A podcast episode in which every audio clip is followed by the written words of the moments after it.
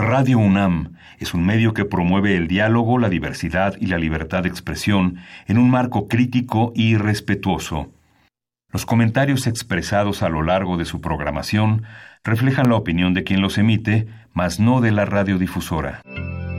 Radio UNAM presenta Primer Movimiento. El mundo desde la universidad.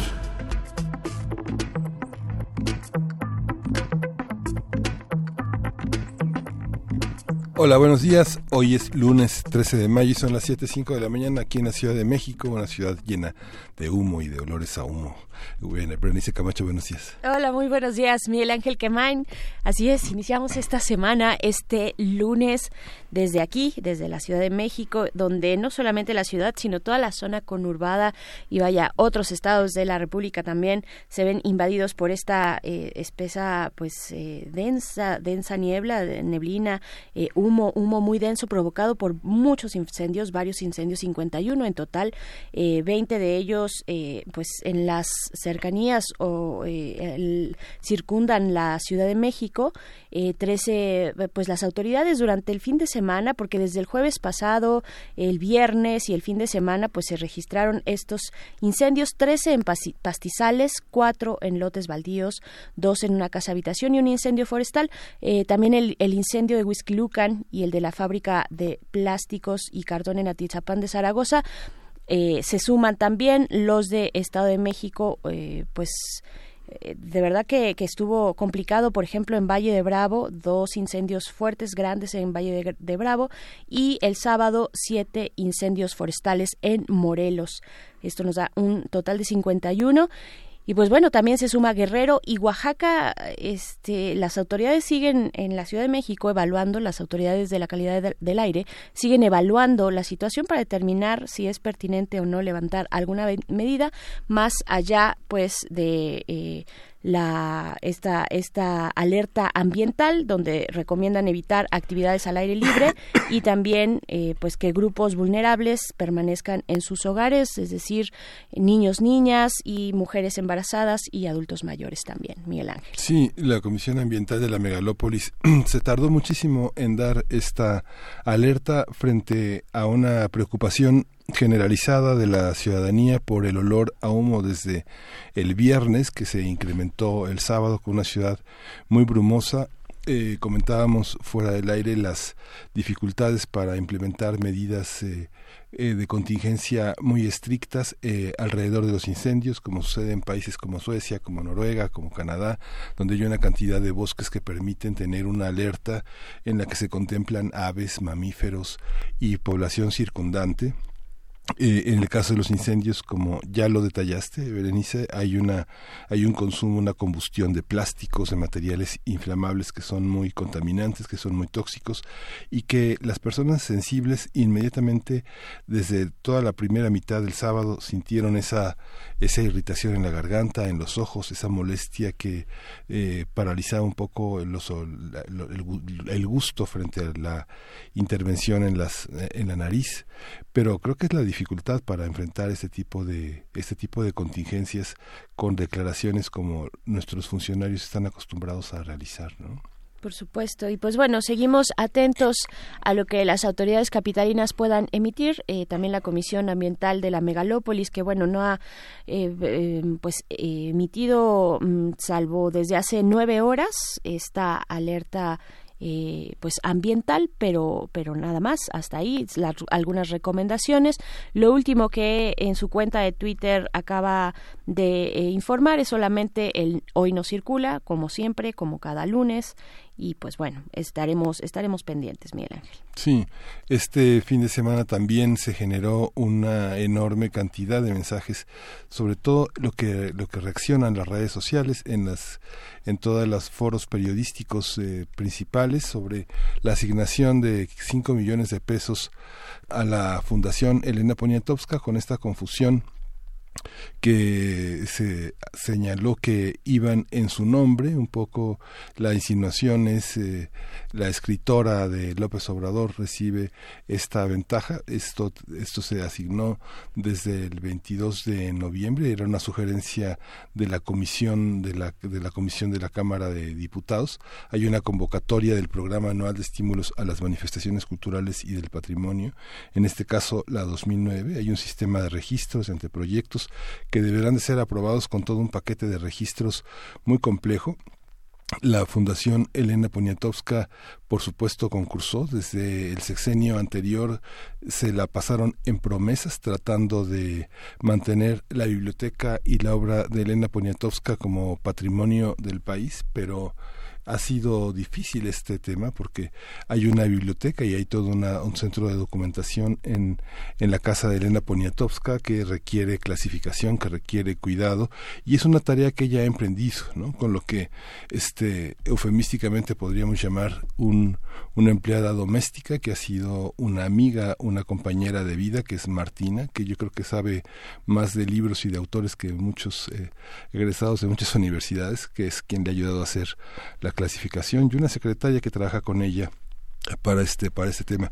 Creo que este es un síntoma de una este de, de, lo fácil que se detona el odio y las discrepancias entre entre la comunidad artística y entre la comunidad política Berenice. Tú qué tienes qué piensas bueno, yo creo que eh, eh, cuando habrá que atender las cuestiones del desaseo que se tienen al publicar a través del diario oficial de la Federación un eh, yo, no estoy segura que sea que cuando se emite a partir de este documento oficial que sea una recomendación necesariamente. Ya las formas en las que se lleva a cabo y en las que se gestiona tienen sus particularidades pero lo cierto es que en ese en el diario oficial de la Federación pues sale, está ahí claramente el nombre eh, de la escritora Elena Poniatowska, no de la fundación, con este monto que sería asignado, igual, repito, a través, a través de los métodos y de las formas, mecanismos muy particulares eh, que, que, tengan estas, eh, estas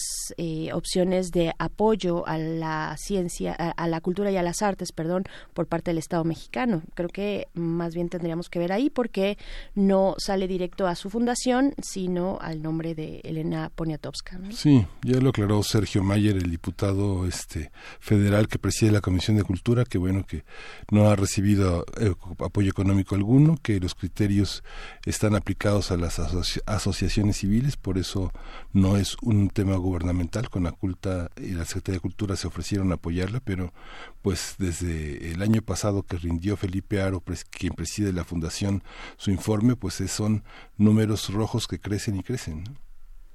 Pues sí, ahí está este tema. Y pues para el día de hoy, para el día de hoy tendremos un arranque muy eh, adecuado y muy pertinente eh, en estos en estos días, en estos momentos. El informe, el informe de la ONU que emitió la semana pasada acerca de el millón, este millón de especies tanto animales como vegetales que están en peligro de, de extinción. Lo estaremos conversando con el doctor Gerardo Ceballos, licenciado en biología por la UAM maestro en ecología por la Universidad de Gales y doctor en ecología por la Universidad de Arizona, Miguel Ángel. Sí, vamos a continuar con la sección que abrimos la música de las Américas en tus oídos, que hace Guillermo Teo Hernández, quien es ingeniero dedicado a soportes sonoros e investigador de música de concierto en la Fonoteca Nacional.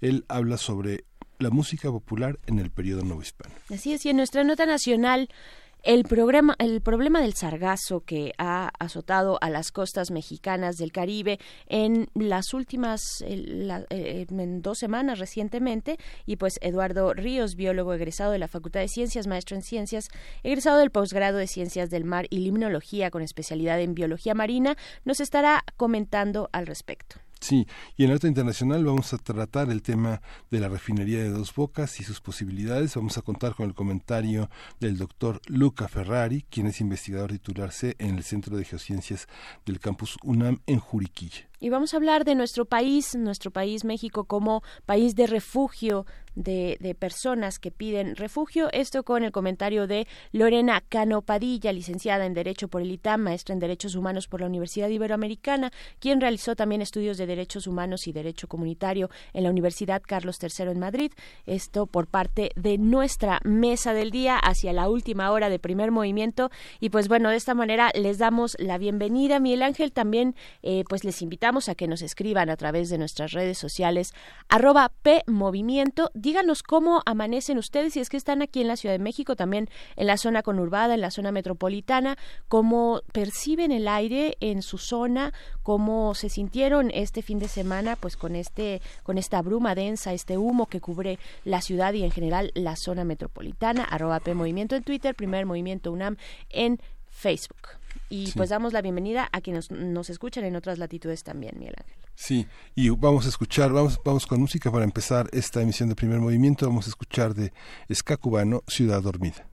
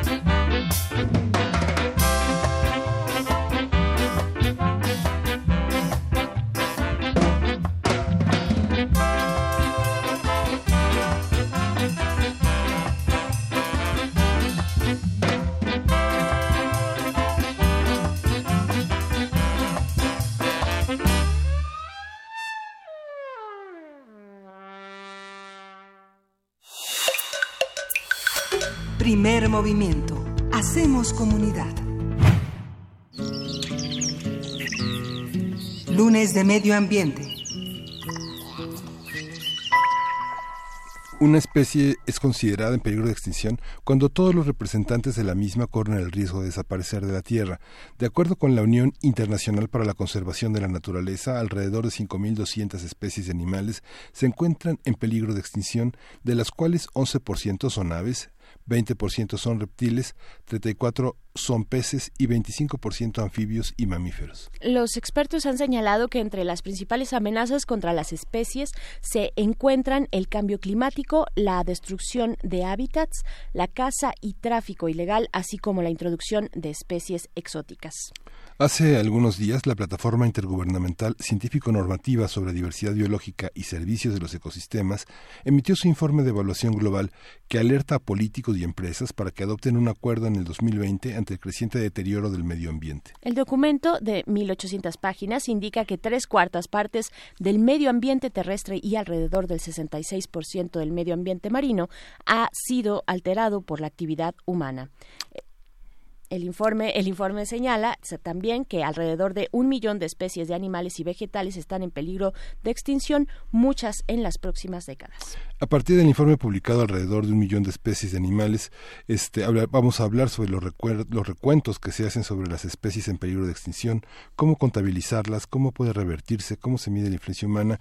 Y está con nosotros el doctor Gerardo Ceballos. Él es licenciado en Biología por la UAM Iztapalapa, maestro en Ecología por la Universidad de Gales y doctor en Ecología por la Universidad de Arizona. Le agradecemos mucho que esté con nosotros y sus investigaciones han abordado el tema de la conservación de especies, ecosistemas y la vinculación de la conservación con el desarrollo. Gracias, doctor, por estar con nosotros. Muchas gracias a ustedes. Muy buenos días. Muy buenos días, doctor Gerardo Ceballos. Desde aquí, desde Cabina, les saludamos Miguel Ángel Quemain y Berenice Camacho para eh, pues acercarnos a su lectura respecto a este informe, eh, este informe que preside la ONU Medio Ambiente a través de esta plataforma intergubernamental científico-normativa sobre diversidad, diversidad biológica. ¿Cuál es eh, la sorpresa que, que, ha tenido pues la recepción de este, de este informe? Por supuesto, la comunidad científica, pero también en, general, ¿por qué nos está sorprendiendo? ¿Qué es lo nuevo? ¿Qué es lo, qué es, qué, es lo que no tiene precedentes con este informe?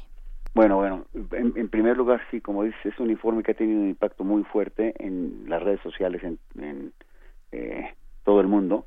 Y básicamente esto se debe a que eh, por primera vez la ONU, esta plataforma en la ONU, indica que estamos entrando, que hemos entrado ya a la sexta extinción masiva y que un millón de especies se encuentran en peligro de extinción y pueden desaparecer en las próximas eh, dos, tres, cuatro décadas, ¿sí? Eh, todo esto por actividades de ser humano.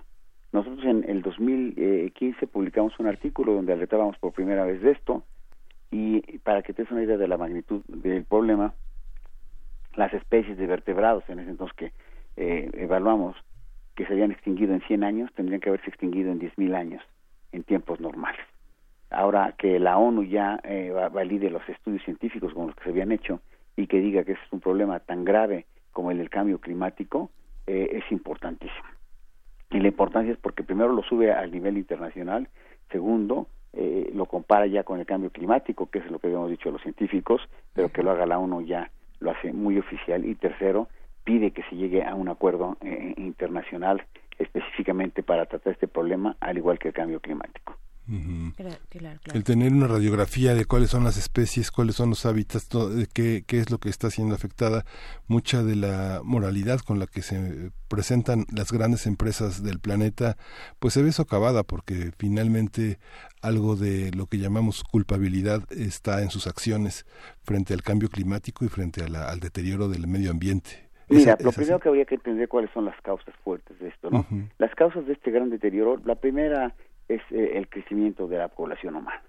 Somos demasiados, seguimos creciendo mucho, eh, 260 mil personas cada día se suman a la población, un millón cada cuatro días, y esto es insostenible. Eh, ya se había alertado esto desde 1960 y tantos, y evidentemente no ha habido una política ni nacional ni internacional ahorita actualmente para poder parar la población humana. El segundo es eh, los, nuestros patrones de consumo, sobre todo la clase media y la clase alta, que bueno, pues consumimos mucho, cambiamos de teléfono, eh, computadora, coche, etcétera, ¿no? Finalmente, tecnologías ineficientes como la, el uso de carbono para producir este, electricidad, eh, y fósiles, eh, petróleo, etcétera. Todo esto a lo que nos lleva es que hemos hecho un impacto muy severo en el medio ambiente, hemos destruido los hábitos de las especies, traficamos con ellas miles y millones, relativamente millones de estas especies de individuos son eh, traficados cada año, la sobreexplotación, enfermedades, etcétera. Todo esto está llevando a, un punto eh, crítico de extinción a las especies. Y bueno, la gente se preguntará, bueno, qué pobres animales, eh, qué pena, pero eh, ¿esto en qué me afecta? El problema mayor de este documento y que se viene a sumar a muchos otros escritos que ha habido, incluyendo los nuestros mismos, es que lo que indica es que si esto se procede a la rapidez que va y esto ocurre, no hay manera en que no haya un colapso de la civilización. La magnitud del problema es que eh, solamente en la historia de la humanidad hemos enfrentado un problema de esta magnitud es cuando con la posibilidad de un holocausto nuclear. Eh, el cambio climático y la extinción de especies, en este caso específico la extinción de especies, están poniendo en riesgo la viabilidad social, política y económica de todo el planeta y en muy pocas décadas, dos o tres décadas, cuatro décadas.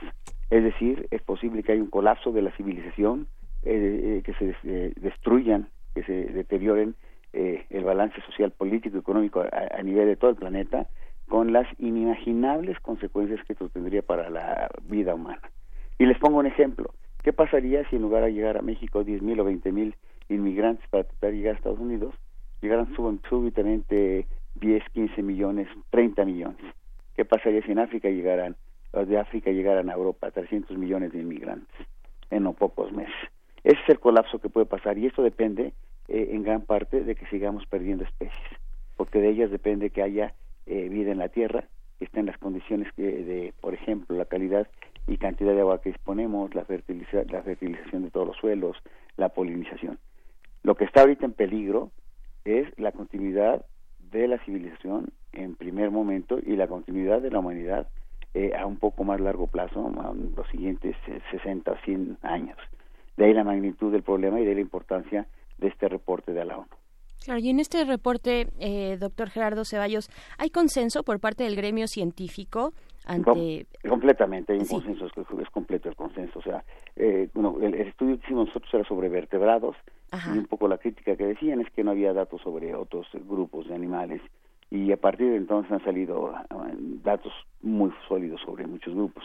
Por ejemplo, el 75% de todos los insectos voladores en eh, eh, Alemania, en los parques nacionales de Alemania, desaparecieron en 27 años.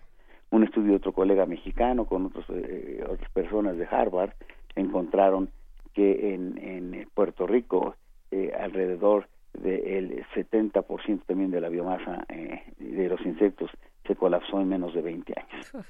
No sé, ustedes a lo mejor son muy jóvenes, pero hace algunos años, cuando uno viajaba en las carreteras, un ejemplo, iba de México a Acapulco y tenía que pararse cada determinado tiempo, cada 100 kilómetros, a limpiar el parabrisas y a limpiar el radiador de los coches porque estaban atascados, completamente, literalmente atascados de insectos que habían sido aplastados por el parabrisas. Ahora uno hace ese viaje de México a Acapulco y tal vez haya uno o dos animales que hayan golpeado, este, insectos que hayan golpeado el parabrisas. Es una manera empírica de ver este problema que afecta ya de manera global al planeta y que tiene consecuencias tan peligrosas para el ser humano. Y ahí es donde eh, mencionabas, o sea, los culpables, ¿quiénes son? Bueno, los culpables son obviamente la inactividad de los gobiernos. Esto no se va a poder parar si no es que con acuerdos y que se sigan por los gobiernos del planeta, incluyendo el de México. Eh, vemos desgraciadamente que las tendencias van en el lado contrario. Bolsonaro en, el, en Brasil destruye, empezando a destruir la selva Amazonas como nunca, Trump, este, en Estados Unidos, etcétera, ¿no? Es decir, hay una tendencia hacia el lado incorrecto. En segundo lugar, bueno, pues obviamente las grandes corporaciones tienen un gran, eh, una gran responsabilidad. Las grandes petroleras, Chevron, Exxon, etcétera, que han hecho, que sabían que el cambio climático existía desde los años hay un reporte muy sólido en los años 70, a finales de los años 70, que indicaba que esto iba a ocurrir. Lo escondieron, no solamente escondieron, lo manipularon la información, ¿sí? Eh, en este caso, por ejemplo, eh, el, gran tráfico de especies ilegal que ocurre hacia China y que no lo para el gobierno de ese país. Pero también lo tenemos este eh, eh, los, los, los, los ciudadanos, porque no hacemos lo suficiente, es decir, nos somos espectadores de los problemas, ¿sí? no nos volvemos actores. Y eso en relación a, las especies en peligro, bueno, habría mucho que hacer. En este momento está quemando México, o sea, la cantidad de incendios es gigantesca se están deforestando otra vez las selvas del sur del país de una manera alarmante y las voces de eh, eh, eh, reclamo, las acciones para reclamar esto, tanto en México como en el mundo son muy pocas. Sí, afortunadamente Hay grupos que están empezando, pero no han la, el, al tamaño que se requiere en, en el sentido de, eh, por un lado, protestar y por un lado, de hacer acciones. ¿Qué podemos hacer en nuestra casa? Uno, debíamos consumir menos carne. Dos, nunca tener mascotas animales silvestres. Y eh, tres, estar, eh, usar lo menos posible plásticos y otras cuestiones que eh, impactan eh, a nuestro ambiente. Usar productos que champús y estas cosas que son eh, más amigables y que producen menos contaminación. Involucrarnos en apoyar a los gobiernos que están haciendo las cosas bien, sí. defender los casos en donde sabemos que va a tener un impacto muy severo una obra de infraestructura en México, en el país en general. Es decir, eh, tenemos que actuar, tenemos que entender que lo que está en futuro es el bienestar de nosotros. La gente que tiene hijos de un año, dos años, son niños que en, los años, cuando tengan 20, 30 años van a experimentar un mundo que si todo sigue como está, es realmente eh, horroroso, apocalíptico. Y bueno, depende de nosotros en gran parte que esto cambie, ¿sí? Bueno ese mundo horroroso y apocalíptico que está previendo en eh, ahora que menciona la edad de un niño o sea cuántos años en cuántos años este bueno como te mencionaba o sea eh, la mayoría de los científicos y no solamente es por la extinción de especies es por el cambio climático es por una pandemia es por una serie de otros eh, de factores muy complejos que se entrelazan es posible que ocurra no más allá de 30 años es decir hay dos o tres décadas pero bueno dos o tres décadas para que ya se experimentara el final ya empezamos a tener ese problema. Ese, eh, la presencia del sargazo en el, en el Caribe no va a acabar, no es que una presencia de que el sargazo esté ya, eh, haya sido un problema eh, momentáneo. Cambió la temperatura del mar, es más alta, y hay muchos nutrientes, entonces el, el, sargazo ya proliferó y va a estar siempre ese mar de sargazo donde no había antes sargazo, ¿sí? Con consecuencias muy graves para, por ejemplo, el arrecife de coralino en México, en esta barrera tan importante, que se había salvado de una mortandad masiva y que solamente en los últimos cuatro meses hemos perdido el 30% ya de, nuestro, de nuestros arrecifes de coral. 30%. 30% en los últimos tres o cuatro meses, porque lo que pasa, el sargazo produce sombra, ¿sí? Y una serie de cambios en, en, el ambiente y eso afecta a los corales. Pero también tenemos, este, eh, eh, es decir, el problema ya está, hay muchas regiones de México y del planeta donde no hay agua. Eh, en México en este momento debe haber cientos de incendios eh, que no están siendo combatidos eh, porque no existe ni el personal, ni la capacidad, ni los recursos para hacerlo, y se están quemando nuestros bosques y nuestras selvas, que son eh, básicamente nuestra parte de la seguridad de mantener un clima mejor, ¿sí? es decir, en el mundo hay dos mil millones de habitantes que no tienen agua potable ya todos los días agua para tomar y hay mm, no sé alrededor de un mil ochocientos millones de personas que no comen todos los días, que no tienen alimento. Eh, ellos ya, la apocalipsis ambiental ya les llegó. Es decir, no va a ser un proceso que tenemos 20 años para que esto pase de un día para otro. Ya está ocurriendo. Estamos viendo que las temperaturas récords hemos roto en los últimos 4 o 5 años. Todos los años temperaturas récords. Eh, este año eh, ha habido temperaturas ya altísimas en México y en otros países. todas son otra vez récord. Eh, tuvimos eh, en, el año pasado, por ejemplo, en Australia, temperaturas de 50 grados en gran parte del país, 50 grados por muchos días seguidos y la, sensación térmica en algunos lugares era de 65 grados. A 65 grados un ser humano no puede vivir afuera de una casa o de un lugar cerrado, echado, eh, más de unas pocas horas. ¿Qué va a pasar cuando temperaturas de esta naturaleza a, le peguen a Bangladesh o a la India o a China con miles de millones de habitantes. Al aire libre, ¿no? Al aire libre. O sea, ¿qué va a pasar? Pues mortandades, enfermedades, etcétera. Es decir, no va a pasar en 20 años que el colapso, el colapso ya empezó.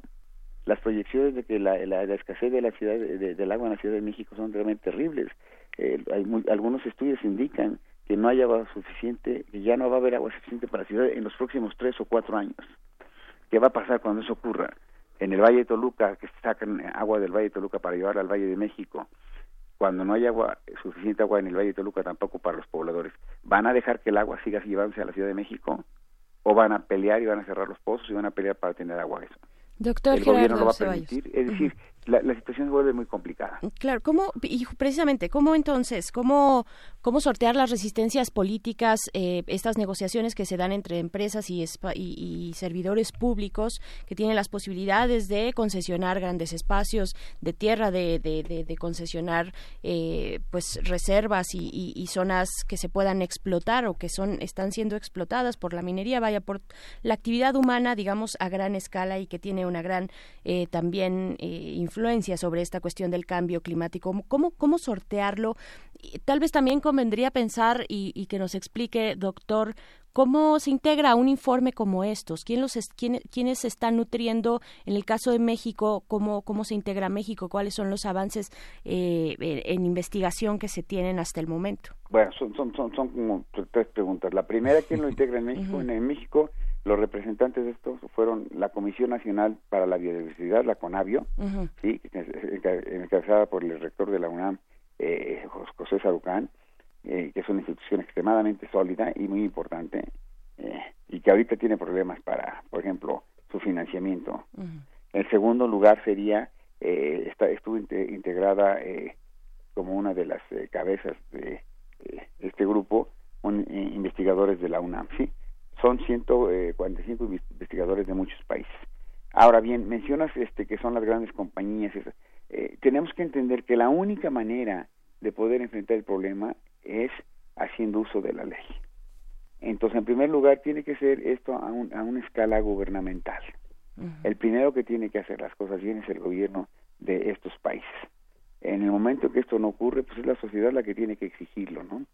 Eh, es decir, eh, no solamente eh, el problema no son los gobiernos que no lo hacen o las corporaciones que con artimañas logran hacer cosas que no son. Cuando no lo hacen, como está ocurriendo en gran parte del mundo, se tiene que actuar, se tiene que usar la ley, se tiene que hacer demostraciones pacíficas, pero a gran escala, se tiene que exigir a los gobiernos que mantengan las condiciones adecuadas ese es un derecho, nuestro derecho de vida. Estamos en este momento ante a lo que se llama ante un problema existencial, un problema que amenaza nuestra existencia. Ante esta situación debemos pensar que todas las actividades que se tengan que hacer para garantizar que eh, las acciones eh, correctas se logran instrumentar es fundamental. ¿Qué tenemos que hacer? Bueno, usar la ley, exigirle a la Semarnat que se cumpla la ley, eh, exigirle al gobierno federal que en lugar de hacer este, carboeléctricas, como se está planteando en México ahora otra vez, se siga haciendo eh, uso de energías verdes. Eh, tenemos que eh, llamar la atención y apoyar al combate de incendios. De las grandes corporaciones, bueno, una de las cosas que ha funcionado mucho es hacer boicots a los productos de las compañías para que hagan las cosas. El primer, uno de los primeros boicots que yo me acuerdo sobre este tema fue hace muchísimos años cuando a las compañías que vendían hamburguesas, ¿sí?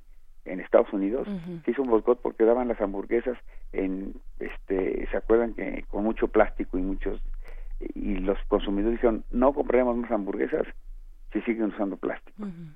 En pocos meses, en muy pocos meses, estas compañías dejaron de dar plástico y ahora quedan papel, cartón y, y, y, este, ¿cómo se llama? Eh, cartón. Eh, o sea, básicamente quitaron completamente todo el plástico, ¿sí? Y ahora dan cartón y papel. O sea, sí se puede hacer. En México, afortunadamente, vemos algunas cosas bien importantes que están ocurriendo. En los últimos 20 o 30 años, México se ha convertido en un líder en hacer áreas protegidas eh, que eh, básicamente eh, han cumplido con las metas que marcan los estándares internacionales y estamos protegiendo grandes extensiones en Calakmul, por ejemplo, en la península de Yucatán, la selva de la Candona, en muchos otros lugares, con grandes problemas porque tenemos invasiones, etcétera, pero se están manteniendo, o sea, por lo menos existen, sí. Es, México ha logrado tener una, una eh, eh, legislación sobre especies en peligro de extinción muy sólida y esto también nos ha ayudado a pelear eh, en es, es, importante que entendamos que ha habido grandes logros sí que se deben mantener y que debemos debemos reforzar el trabajo la ley ambiental en México es bastante sólida debemos fortalecerla, debemos hacer más uso de ella y debemos exigir eh, a todos los niveles que se cumpla con esta ley para que eh, precisamente el futuro que viene tan tan complicado es, eh, sea un poquito menos. Déjame decirte que soy optimista, eh, básicamente, porque sabemos todo lo que tenemos que hacer y tenemos todas las herramientas para hacerlo. Soy muy pesimista porque no veo eh, que estemos actuando ni a nivel de México ni a nivel del planeta con la velocidad y con los temas que estamos, eh, que, que, son eh, necesarios. Y ante este eh, ante esta posibilidad, bueno, hay tres cosas que yo creo que la gente debería entender: que la normalidad en el clima, que la normalidad esa que hemos conocido, lo que era normal, ha dejado de ser normal. Va a haber una nueva normalidad que implica eh, temperaturas altísimas, de repente tormentas cuando no hay inundaciones, etcétera. Esto va a empezar a, a, ser mucho más frecuente. Entonces tenemos que prepararnos. Entonces una de las primeras cosas que tenemos que hacer como ciudadanos es entender que esto está cambiando que tenemos que hacer un gran esfuerzo para adaptarnos. También esto debe ocurrir a nivel país.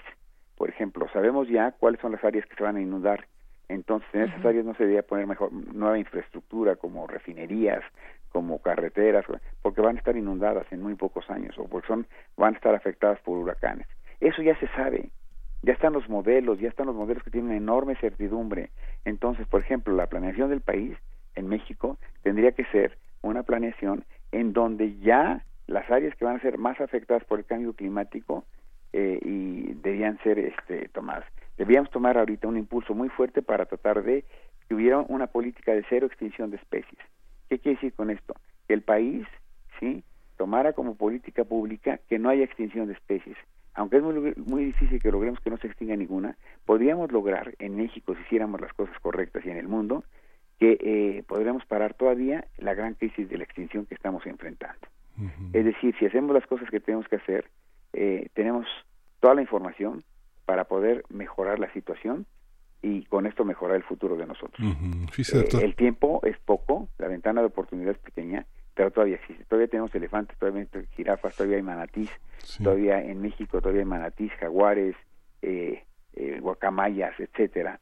Eh, estamos a tiempo de hacerlo, pero debemos redoblar esfuerzos. en lo personal estamos haciendo en mi laboratorio en UNAM un esfuerzo que se llama Stop Extinction, que es una plataforma internacional que va a buscar lo que precisamente dice la ONU y que empezamos hace años, es que haya un acuerdo internacional para que la política sea eh, una cero extinciones.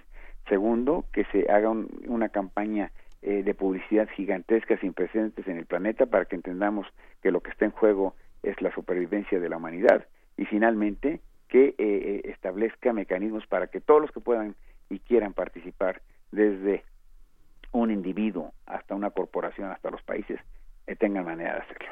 Una última pregunta, doctor, porque bueno, se nos acaba el tiempo, pero ¿usted considera que, usted ha visto pasar varios gobiernos, considera que la política de desarrollo o la política desarrollista de este gobierno es la adecuada? ¿Qué aspectos tendría que frenar? ¿Qué aspectos tendría que continuar? Bueno, mira, a mí me parece que estamos, este, es muy, muy poco el tiempo que ha pasado, pero básicamente lo que sí hemos visto, eh, lo que yo he visto es que eh, el tema ambiental es un tema eh, de poca prioridad en este gobierno. Es decir, tenemos que hacer énfasis de que hubiera una mucho mayor prioridad en el tema ambiental, sí. Y tendríamos que hacer una planeación del de, el desarrollo del país, como dije, con base en lo que ya tenemos, en métricas como cero deforestación, cero extinción de especies, incrementar el, el, el área eh, de forestal que se ha perdido en el país, eh, hacer una serie de acciones como estas y que estén eh, eh, ya definidas de una manera clara las métricas a lo que sea. En cualquier país, eh, si tú no puedes tener objetivos que no tengan métricas que te indiquen qué tan exitoso que eres. Por ejemplo, si ponemos una métrica, una métrica de cero deforestación al final del sexenio, podríamos saber cuál es la tasa de deforestación actual, es decir, por ejemplo, 100, 100 120 mil hectáreas cada año seguimos perdiendo vegetación natural, que es una locura. Eh, podríamos instrumentar los mecanismos que se, de política pública adecuados y al final del sexenio podríamos evaluar cuántas hectáreas se pierden y si logramos bajar ese número de hectáreas, ¿no? Eh, lo mismo con la extinción de especies, lo mismo con todos los otros temas ambientales. Debe, eh, entonces, el, tema ambiental sí es un tema eh, ausente, en, en, realmente ausente en, el plan de desarrollo, por un lado, pero por otro lado, que inicie el sexenio es una enorme oportunidad para que podamos impulsar estos temas porque sobre todo son temas que van a impactar y que tienen un gran impacto político, social y económico en el país. Es decir, no están desasociados de lo que hace el gobierno federal y de los intereses de mantener estabilidad eh, a, mediano y a largo plazo, ¿no? Pues ahí está, doctor Gerardo Ceballos, doctor en Ecología por la Universidad de Arizona. Eh, pues agradecemos mucho esta conversación. Ojalá podamos eh, continuar más adelante con, con mejores noticias Ojalá que este informe pues tenga esas eh, repercusiones en la difusión eh, en cada uno de los países pues para, para conservar el planeta porque si no que cada quien el, el, último que salga que apague la luz no eh. exactamente. Son son, son escenarios tipo Mad, la película Mad Max etcétera. Escenarios que ya están pasando en México en donde gran un, pedazos importantes del del país ya son dominados por grupos de delincuentes que son enormemente sanguinarios. Eso es lo que pasaría pero a nivel planetario ese es, uno, ese es parte de los escenarios que vemos. Yo les agradezco el interés que, tienen sobre el tema y decirles que eh, haremos, nosotros seguiremos, continuaremos haciendo eh, todo lo que se pueda, lo imposible, para que la situación sea menos, eh, para que podamos tener mejores noticias en los siguientes meses o años. Les comparto unas rápidamente. hicimos un censo del jaguar había 4.000 jaguares en el 2010, este, en el 2018 terminamos y hay 4.800 jaguares en México. Es decir, aumentó la población a pesar de los problemas. Esto indica que es posible hacer las cosas bien. Pues ahí está. Muchísimas gracias, doctor Gerardo Ceballos. Hasta pronto. Gracias a ustedes. Hasta luego.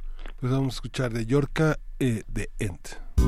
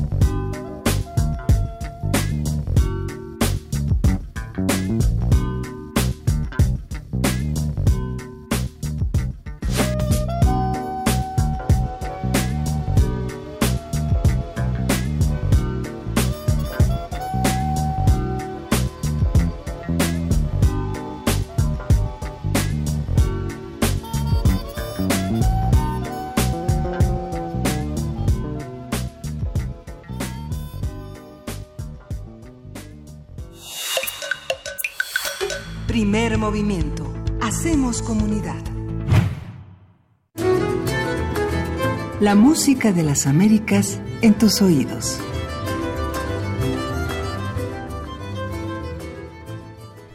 La música popular en el periodo novohispano es el tema que nos propone hoy Teo Hernández, ingeniero dedicado a soportes sonoros e investigador de música de concierto de la Fonoteca Nacional. Te damos la bienvenida a tu sección. Teo, ¿cómo estás? Muy buenos días, muchas gracias. Soy pues sorprendido por toda esta interesantísima plática del doctor Ceballos acerca de, de ecología y pues en cierta forma cada quien pone su, su granito de arena. Pues nosotros en la Fonoteca Nacional nos dedicamos a la conservación del patrimonio sonoro, que también me parece muy importante porque nos da identidad y nos da una forma de, de, pensar especial que nos ayuda a pues ser una mejor comunidad. Claro, sí. Pues bien, vamos a hablar sobre eh, este tema que nos propones, música popular en el periodo novohispano, Teo. Pues, pues sí, mira, eh, muchas gracias, ¿eh? gracias por el espacio. No, eh, la primera cosa que tendríamos que preguntarnos es qué cosa es la música popular, ¿no? Existen como dos eh, dos posturas al respecto. Una que la música realmente popular es la es aquella música que deriva de los medios masivos de comunicación. ¿Por qué, ¿Por qué reflexionar sobre esto? Porque nosotros entonces en este sentido vamos a entender a música popular de otros periodos que no sean el, el de los medios masivos de comunicación como algo más restringido, como algo que no abarca que no abarcaría todo el país, sino que abarcaría cierto tipo de zonas eh, relativamente definidas geográficamente. Eh, la otra postura dice que bueno que la música que la música mm, popular es es aquella música que deriva del, del, del pueblo, ¿no? Lo que se lo que en el siglo digamos principios del siglo XX se entendía como como el folclore es una idea un poco más romántica quizá pero mm, es lo que nosotros entendemos. Ahora eh, cómo podemos cómo podemos entender cómo podríamos recuperar lo que es la música popular voy a poner un ejemplo. Vamos a, a, poner un, son huasteco actualmente. Si alguien llegara y oyera un son huasteco estaría en contacto directo con esta con esta tradición con esta música que tiene características muy especiales porque sería como una música muy libre una interpretación del momento que puede incluso hacer referencias a cuestiones políticas, a cuestiones eh, que están sucediendo en ese lugar, incluso en una interacción con la gente que está escuchando esta, esta interpretación. Pero el musicólogo llega, la escucha, la apunta y se la lleva. En ese momento, esa frescura, es, esa de alguna forma se perdería. Entonces tenemos que entender esto.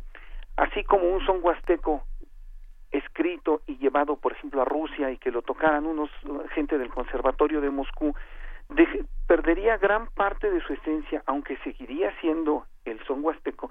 De esta misma forma, la música de popular que se que se dio en la, en la antigüedad pierde esa frescura. Entonces los intérpretes tienen un, un papel dificilísimo para poder interpretar eso, porque tienen que jugar con la improvisación, con, con la escasa notación que se tenía, que no apunta todo este tipo de detalles que son, que son sumamente sutiles, ¿no? Eh, en este caso, lo que vamos a escuchar ahorita es una es una interpretación de un grupo que se que, que trabaja sobre lo que se llama el Códex Aldívar número 4, ah. que es un, una, algo algo verdaderamente una especie de por ponerlo en palabras muy llanas, es una especie de notitas musicales o un guitarra fácil. Es una tablatura del siglo XVIII eh, de un compositor que se llama Santiago de Murcia. No se sabía nada de este compositor, Santiago de Murcia. Ya se han hecho muchas investigaciones, se sabe que vivió de 1673 a 1739 y fue profesor de guitarra de María Luisa de Saboya. ¿Qué es lo interesante de este, de este, de este corpus, digamos, de músicas? Que se dio a la tarea de hacer una tablatura para guitarra, lo que decía una especie de guitarra fácil, donde dice cuáles son las piezas, cómo, más bien cómo tocar estas piezas, más que nada poniendo las, las manos, o sea, no es una notación musical muy completa.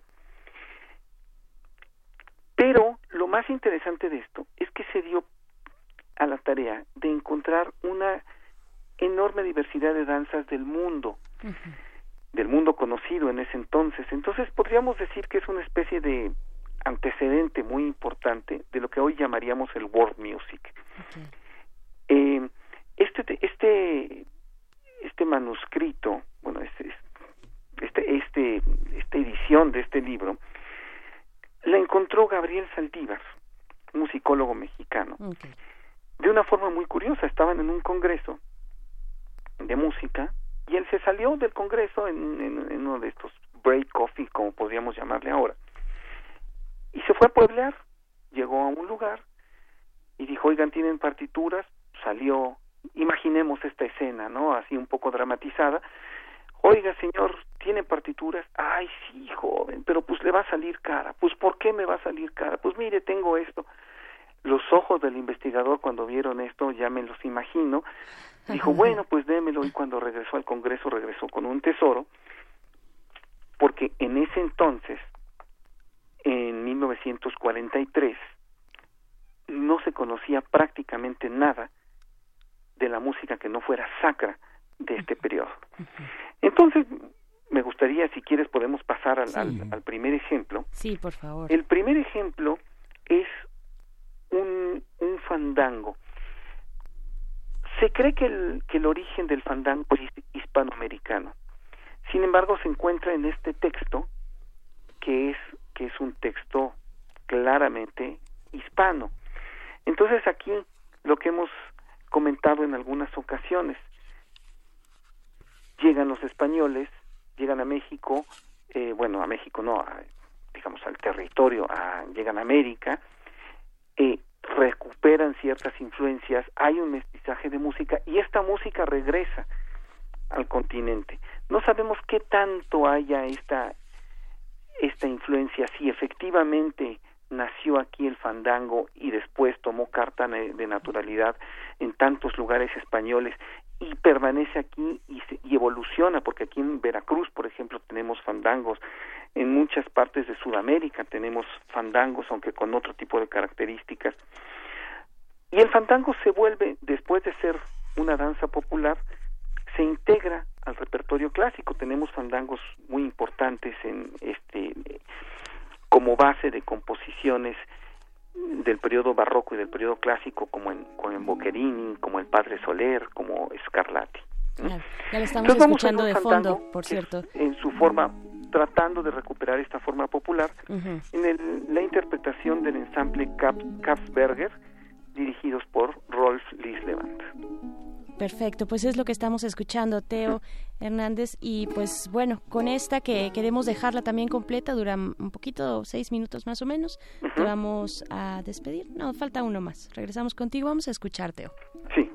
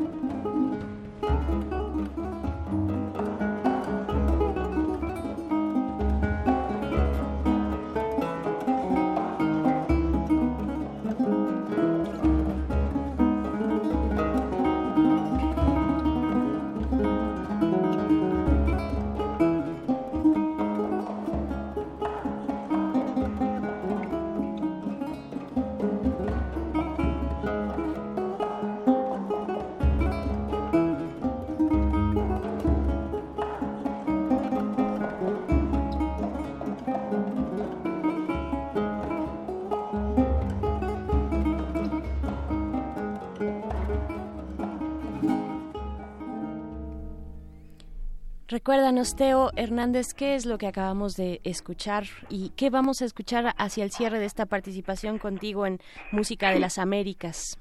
Acabamos de escuchar una pieza que se llama Fandango, que proviene del Códice Saldívar número 4, de un compositor que se llama Santiago de Murcia. Eh, la interpretación es el del ensamble Kapsberger con Rolf Levant. Yo solo quisiera muy brevemente hacer notar la, eh, la ejecución. La ejecución de casi todas este, estas músicas que son de origen popular tiene, son recreadas de una forma bastante libre. Más bien, es necesario recrearlas de una forma libre y con mucha imaginación conociendo por, eh, por supuesto el estilo, la época, los instrumentos. Aquí notamos algunas percusiones. Las percusiones prácticamente nunca vienen en este tipo de, de manuscritos o, o de ediciones antiguas de música porque sencillamente no se hacían, se hacían, se improvisaban en el momento.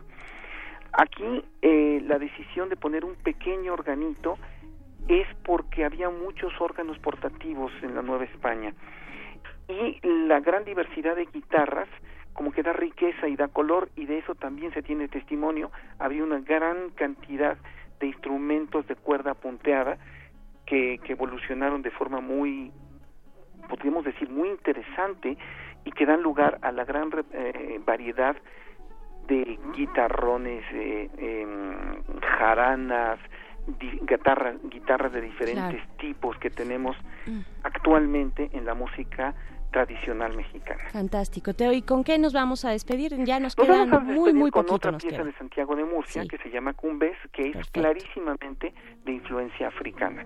También toca el ensamble Cal Kapsberger, dirigidos por Rolf Lislevant, que además también toca la guitarra. Muy bien, Teo Hernández, pues nos vamos a despedir con esto. Nos encontramos el próximo lunes acá en Música de las Américas. Muchas gracias y muy buen día. Muchas gracias a ustedes. Hasta luego. pronto.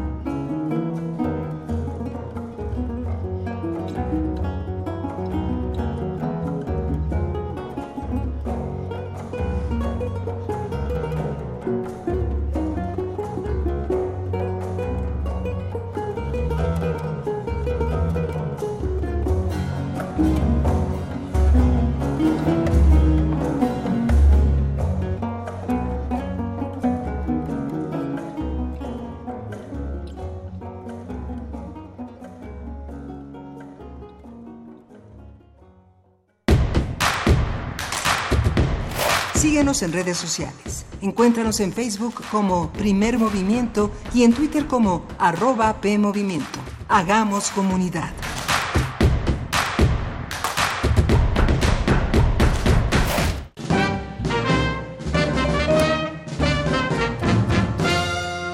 La música no tiene fronteras. Es una bandera de distintas tierras unida por el hilo de la pasión. España, Nueva Zelanda, Noruega y México se hilvanan para formar Juju Quartet, Juju Quartet, jazz con la explosión psicodélica. Viernes 17 de mayo a las 21 horas en la sala Julián Carrillo. Entrada libre. Se parte de intersecciones donde la música converge. Radio UNAM, experiencia sonora.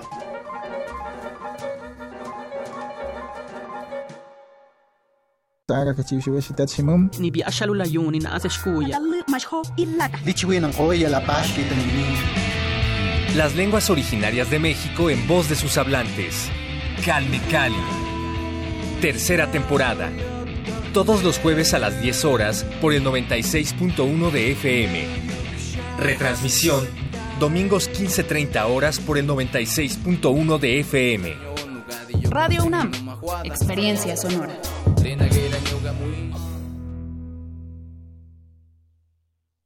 Felicidades, ya son 20 años.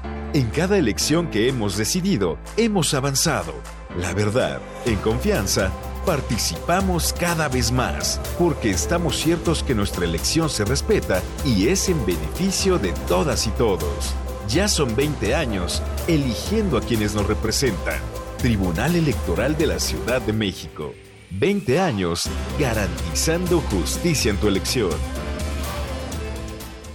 Los incendios forestales acaban con la vegetación y contaminan el aire. Además, provocan la muerte de muchas especies animales y la migración de otras. Si ves un incendio forestal, repórtalo al 911 o al 01800 4623 6346. Prevenirlo es más fácil que combatirlo.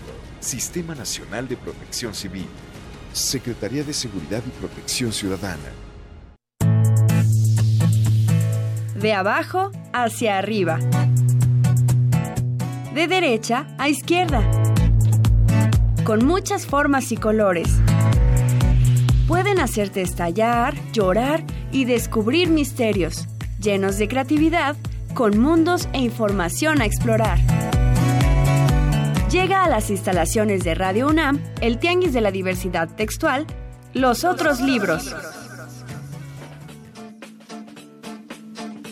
17, 18 y 19 de mayo en Adolfo Preto 133, Colonia del Valle, cerca del Metrobús Amores.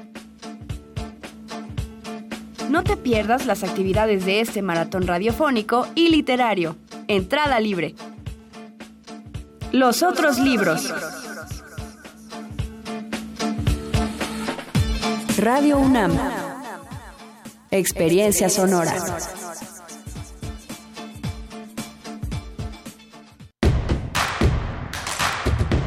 Queremos escucharte.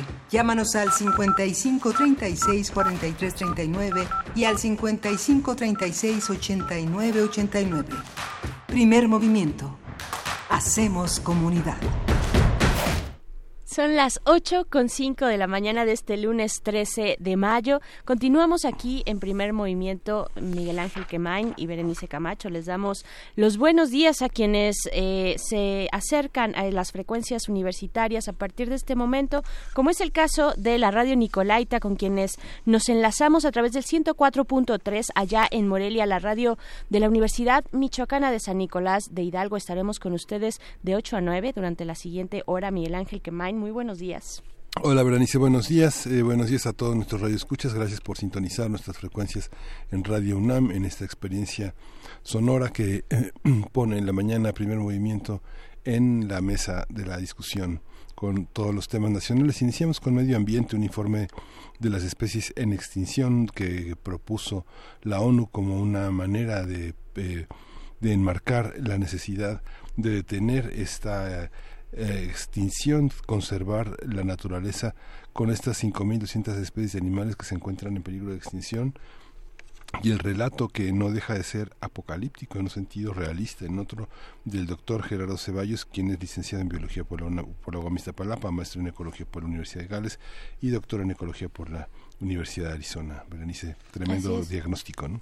Tremendo diagnóstico. Ustedes lo pueden consultar. Eh, la, una manera muy sencilla de hacerlo es a través de la cuenta de Twitter de ONU Medio Ambiente. Ahí está eh, posteado desde la semana pasada y es el tema que ha estado eh, pues girando en esa en esa red social y por supuesto en el debate, pero me refiero en esa red social porque seguramente no les no les eh, no tendrán problema en encontrarlo rápidamente. Pueden revisarlo y pueden ver también. Yo recomiendo que revisen las gráficas, las gráficas de extinción de especies de mamíferos y, y en general el, el material digamos eh, gráfico, visual que se encuentra a disposición, que, puede ser muy claro, que puede ser, eh, que puede ejemplificar muy bien lo que en general el texto nos está mostrando. Acérquense a este informe en la cuenta eh, de la ONU Medio Ambiente. Y pues bueno, después de eso tuvimos también un, un descanso sonoro, música de las Américas en tus oídos con Guillermo Teo Hernández. Estuvimos platicando acerca de la música popular del registro de la música popular en el periodo novohispano a través de este Códex Saldívar número 4 con Santiago de Murcia y pues bueno, de verdad que es un, descanso, un descanso poder acercarnos a estas interpretaciones populares, eh, a esta memoria histórica histórica también es importante preservar la memoria histórica sonora de nuestro país. Y pues eh, seguiremos con más temas, vamos a hablar del sargazo, vamos a tener, ya está, ya está en nuestra línea esperando eh, eh, con el comentario de Eduardo Ríos, egresado del posgrado en Ciencias del Mar y Limnología con especialidad en Biología Marina, esto para hablar del problema del sargazo. Y después continuaremos con el tema de la refinería de Dos Bocas con el doctor Luca Ferrari, investigador titular del Centro de Geociencias del campus UNAM Juriquilla y pues vamos a iniciar con nuestra nota nacional. Primer movimiento. Hacemos comunidad. Nota nacional. En los últimos días, las playas de Quintana Roo han sido afectadas por la llegada masiva del sargazo, situación que complica la actividad del sector turístico. La semana pasada, el presidente Andrés Manuel López Obrador anunció que la Secretaría de Marina será la encargada de elaborar y coordinar un plan tomando en cuenta las recomendaciones del Consejo Técnico Asesor de Quintana Roo. Dicho comité sugirió contener y recolectar el sargazo en aguas internacionales con embarcaciones de alto calado y para ello ha solicitado mil millones de pesos. Además de estos esfuerzos, la UNAM y la Secretaría del Medio Ambiente acordaron implementar acciones para evitar la llegada de la macroalga a playas de Quintana Roo, mientras que el Consejo Nacional de Ciencia y Tecnología anunció la creación de un banco de información científica y tecnológica para integrar datos sobre el tema y contribuir con posibles soluciones. Desde principios de año, científicos de la UNAM alertaron sobre la llegada masiva de sargazo al Caribe mexicano. Ese, esto ah, por los daños que podría causar al ecosistema y a la industria turística. El año pasado se recolectaron 522 mil toneladas de sargazo en las playas de esta entidad. Vamos a conversar sobre esta epidemia de sargazo, de dónde viene, cómo se puede combatir. Nos acompaña el doctor Eduardo Ríos, biólogo egresado de la Facultad de Ciencias, maestro en Ciencias, egresado del posgrado en Ciencias del Mar y Limnología con especialidad en Biología Marina. Él se ha dedicado a la consultoría en temas ambientales desde el año 2008 en el sector turístico hotelero. Eduardo, buenos días, gracias por estar con nosotros. ¿Qué tal? Hola, buenos días, ¿cómo están? Muy bien, muy buenos días. Eh, saludamos desde cabina Miguel Ángel Quemain y Berenice Camacho. Eduardo Ríos, pues para eh, acercarnos una vez más a este tema del sargazo que llevamos ya varios meses. Eh, desde, ¿Desde cuándo tuvimos esta presencia, digamos, de manera importante en las costas del Caribe mexicano? ¿Y qué es el sargazo? Bueno, el, el sargazo, así ya como, como problema este, volumétrico, por, llamarlo de alguna manera, en, las costas. Eh, empezó en el 2015, precisamente en la temporada vacacional de Semana Santa. Eh, ahí tuvimos un recale bastante este, significativo y fue llegándonos impulsos, casualmente coincidía con las, las temporadas de vacaciones. 2016 nos dejó descansar, 2017 estuvo más o menos presente y descontando lo que llevamos ahorita del 2019, 2018 fue uno de los puntos más altos. Al día de hoy se estima que sí vamos a superar tal vez algunos, este, en algunos sitios de, de, la costa los niveles que más altos que se alcanzaron en el año pasado. Y pues bueno, este, ¿qué es el sargazo? Eh, son dos especies eh, no se sabe, no, no tengo exactamente el dato de qué proporción de, eh, presenta cada una. Sargassum eh, natans, Sargassum, eh, Sargassum este, flutescens, me parece. ahorita el, nombre sí, ahorita revisamos. se me fue de la, de, la mente. Eh, pero es, un, es una alga parda que constituye comunidades ecológicas eh, neríticas. Nerítico es un ambiente flotante en el océano que eh, por sí mismo representa una gran biodiversidad, una zona de, de, alimentación, zona de refugio, pero eh, ha presentado una tasa de crecimiento enorme. La doctora Van Tussenholz de aquí de, de Puerto Morelos eh, comenta que puede duplicar su masa en 18 días, por ejemplo. ¿no? Entonces, eso es uno de los puntos más preocupantes eh, aquí para la industria turística, una vez que se han avistado las, las masas de sargazo en, en, el, en el Caribe, ¿no? Claro.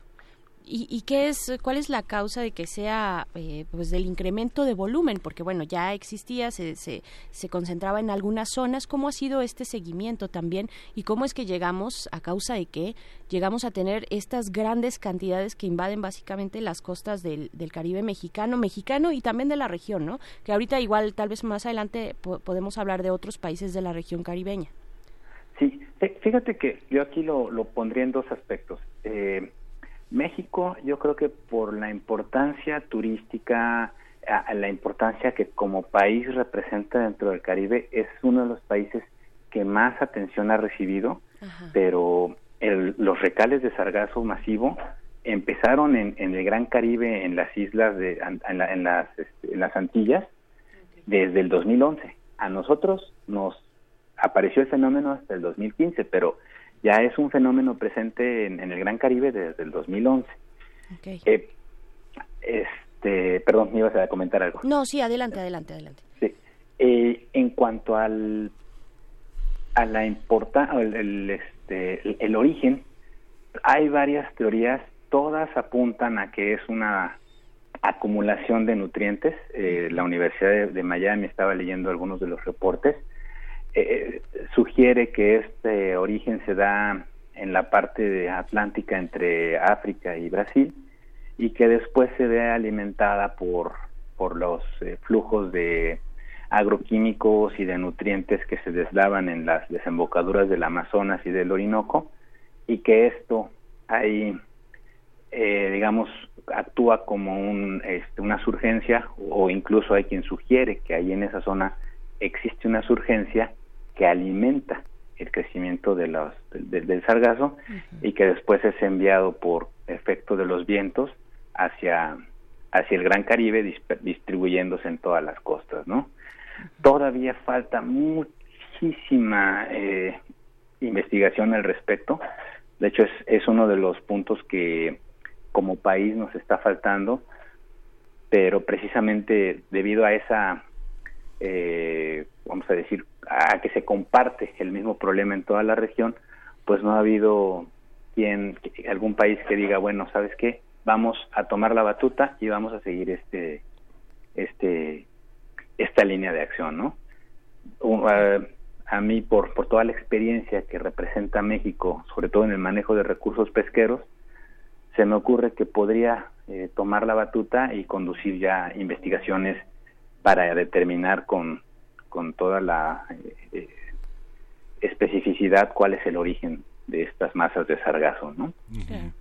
Fíjate que hace hace algunos hace algunos minutos conversábamos con eh, con el doctor eh, Gerardo Ceballos y nos daba un panorama sobre el tema de sargazo y los incrementos de temperatura y todo el agotamiento del manto coralífero y el, y el arrecife que se ve dañado por la sombra que produce el sargazo. ¿Cómo es esta relación y cuál es el factor de la temperatura y cómo paliarlo? La Secretaría de Marina, eh, en conocimiento de los dictámenes que el Consejo Técnico de Quintana Roo elaboró, como señalamos en la presentación, señaló que apenas mil millones de pesos serían suficientes para procesar esas 522 mil toneladas que no sé cuántas veces llenarían el Estadio Azteca pensando en, en, términos de volumen, ¿no?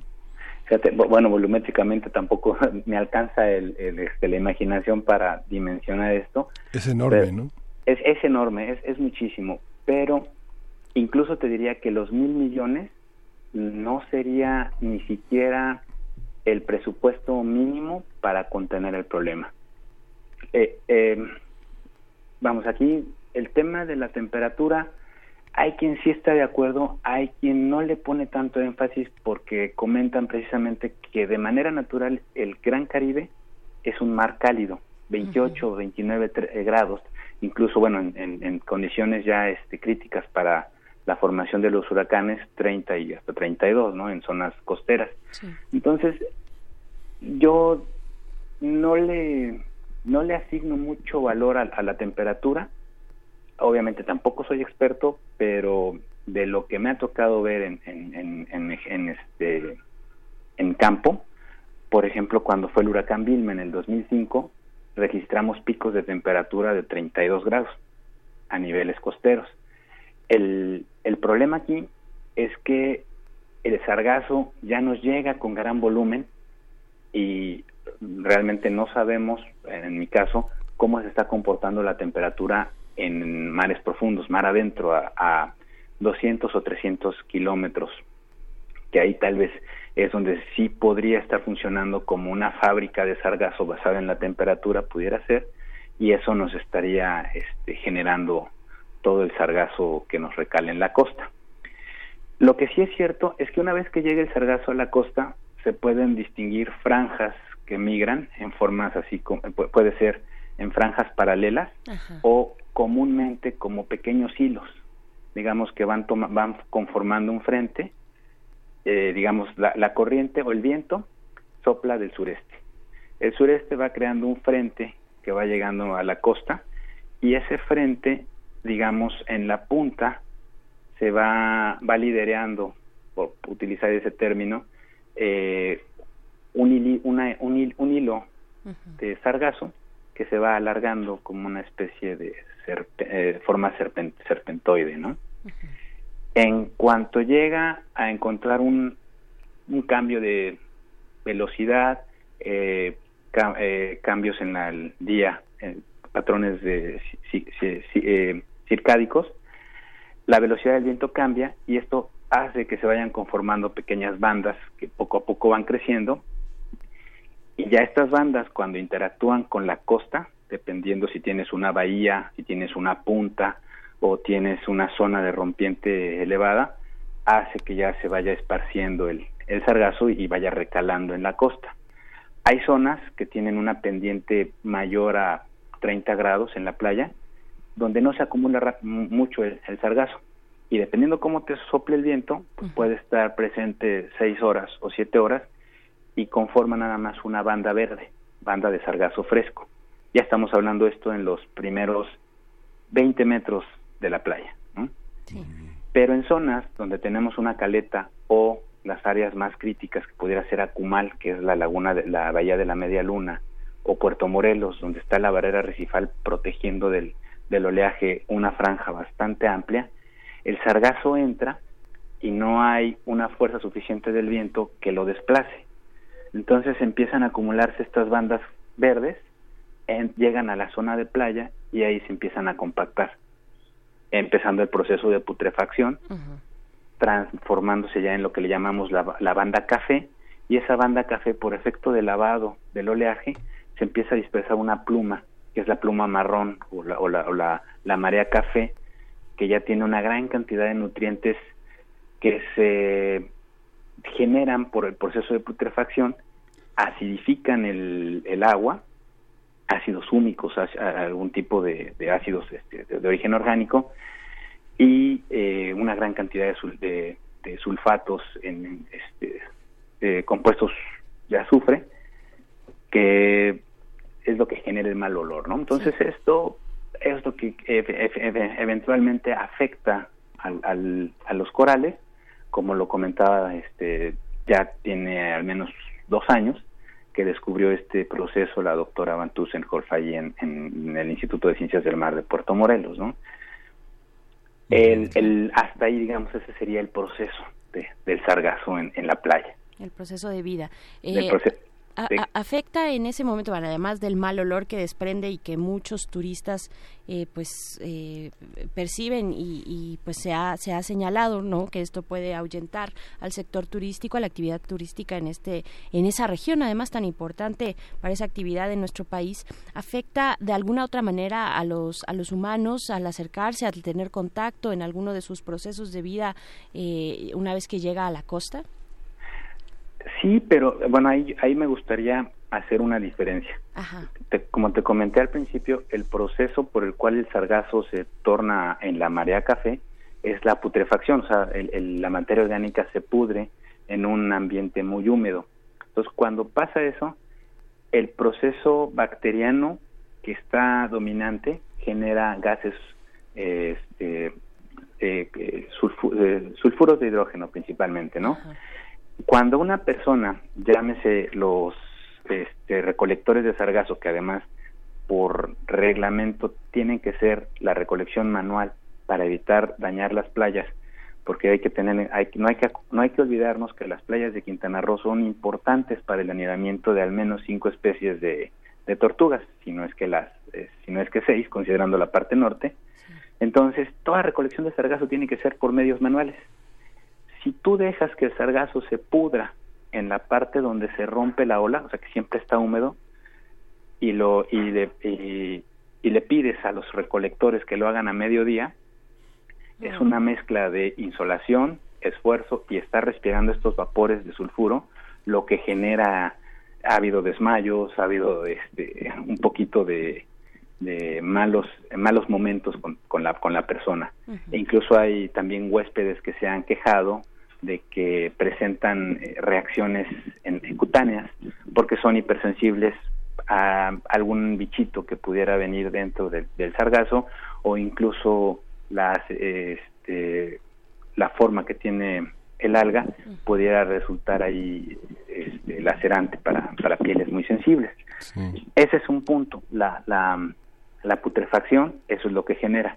Pero cuando tú manejas volúmenes eh, manejables, valga la redundancia, y, has, y, y, fomentas un proceso de degradación en seco, el sargazo incluso restringes ese, este proceso eh, bacteriano de, que genera este, gases sulfúricos y lo que pasa es, una este, degradación eh, en, en, la playa seca que incluso pudiera eh, ser, ser adecuada para nutrir una duna costera con vegetación nativa. Mm. Obviamente cuando hablas de volúmenes como 20 toneladas en una playa de 500 metros, pues esto es este, imposible manejarlo, ¿no? Y tiene, tiene uno que establecer otro tipo de técnicas para la extracción. Se vuelve inaprovechable, ¿no? Eh, el aprovechamiento todavía estamos en pañales, para desde mi perspectiva. O sea, todavía nos falta más madurez en cuanto al, al, producto que se extrae, eh, conocerlo más, ¿no? Claro, ¿qué sabemos en cuanto a las medidas de, de, de pues para detener esta esta llegada del sargazo en estas cantidades, en estas toneladas, millones de toneladas, un millón de toneladas aproximadamente de las playas del Caribe mexicano. ¿Qué sabemos?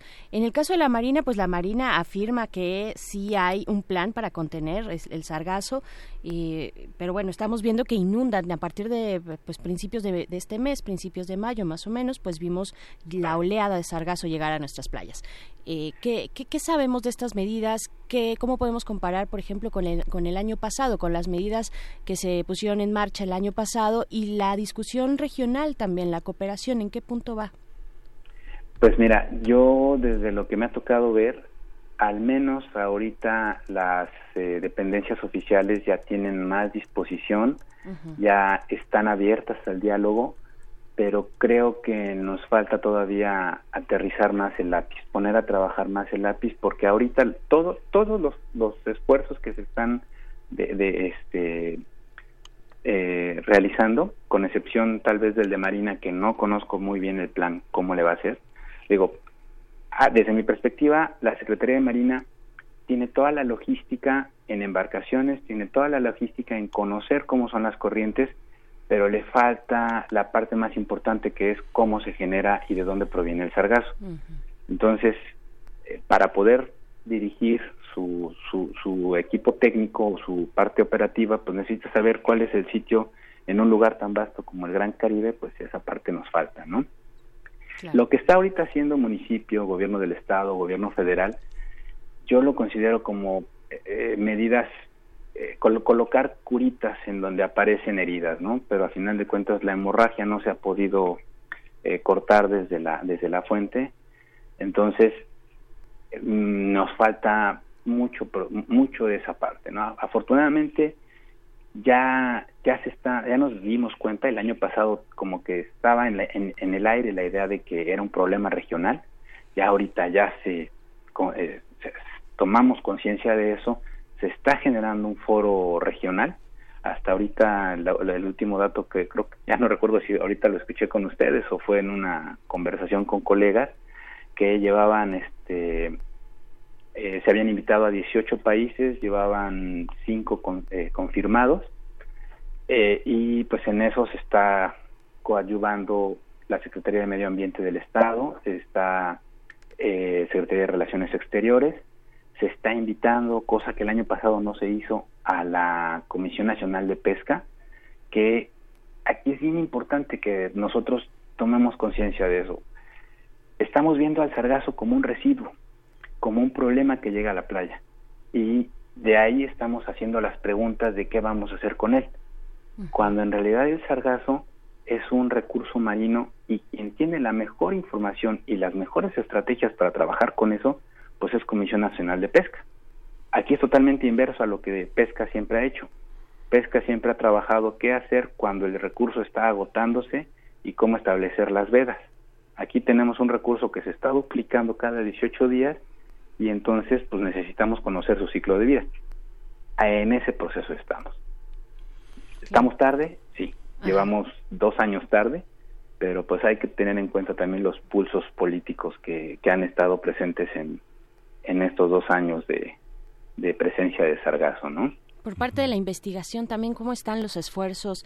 Eh, pues sí, llegamos tarde y la investigación científica toma su tiempo también, aunque puede ser mucho más precisa de lo que, pues brindar esta información necesaria para poner en marcha alguna política pública ya sea nacional o regional, pero cómo estamos eh, en, en, en, los eh, pues en los casos de investigaciones que se orienten a, la detección del problema del sargazo o a sus posibles también eh, formas de reutilizarlo de, junto con, con, pesca, por ejemplo.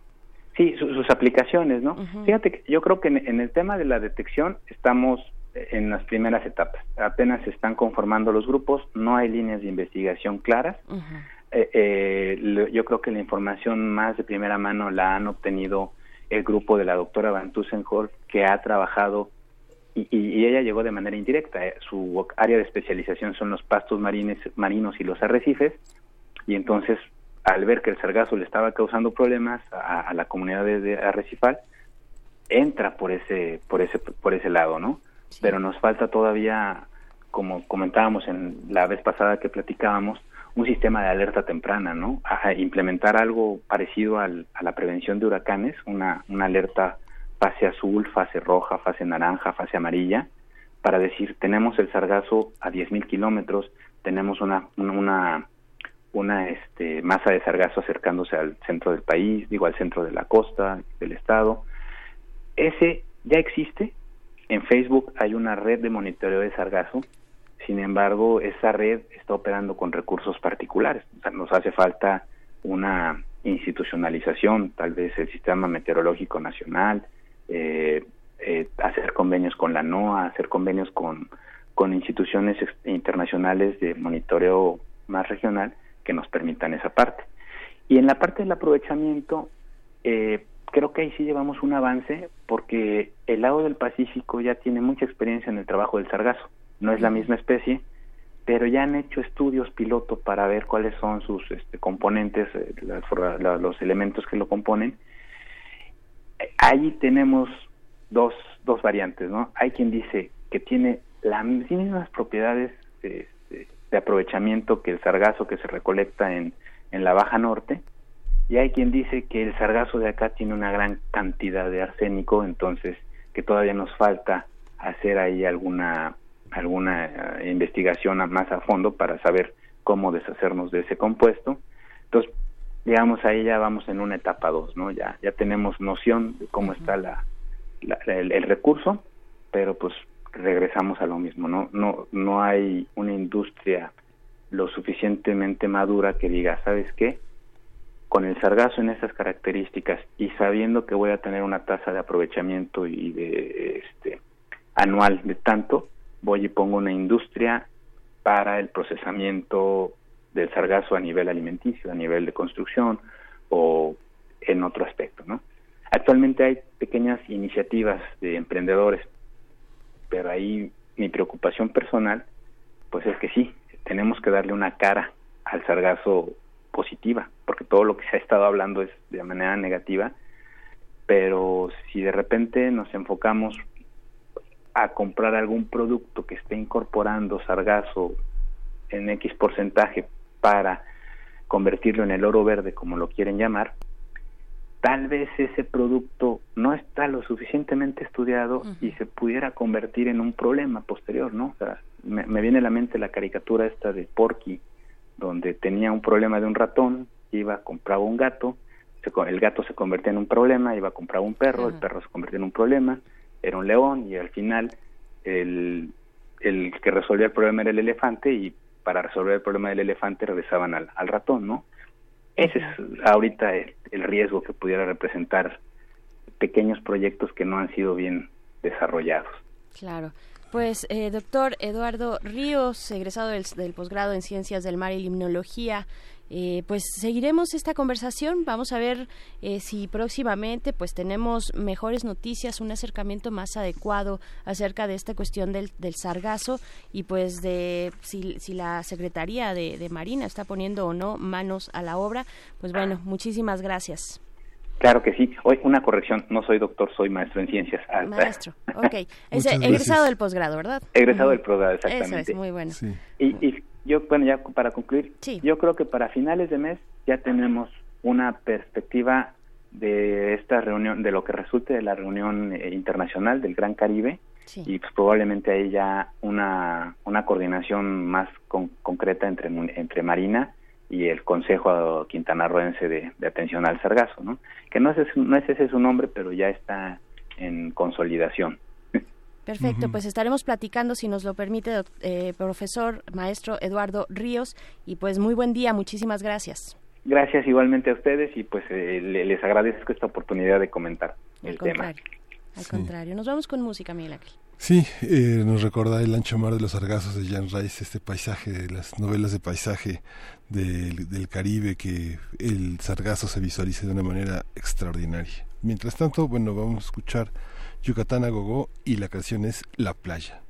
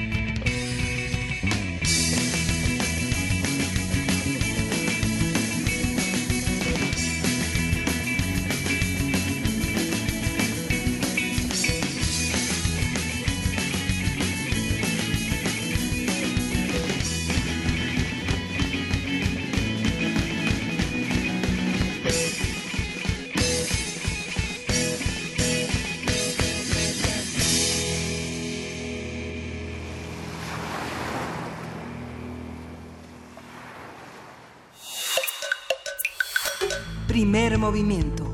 Hacemos comunidad. Nota del día.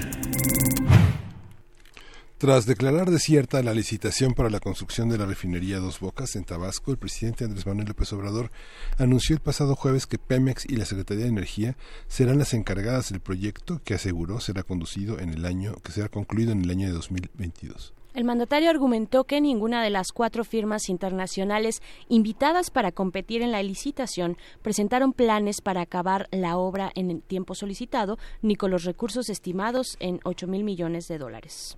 López Obrador dijo que el objetivo es lograr autosuficiencia energética en México.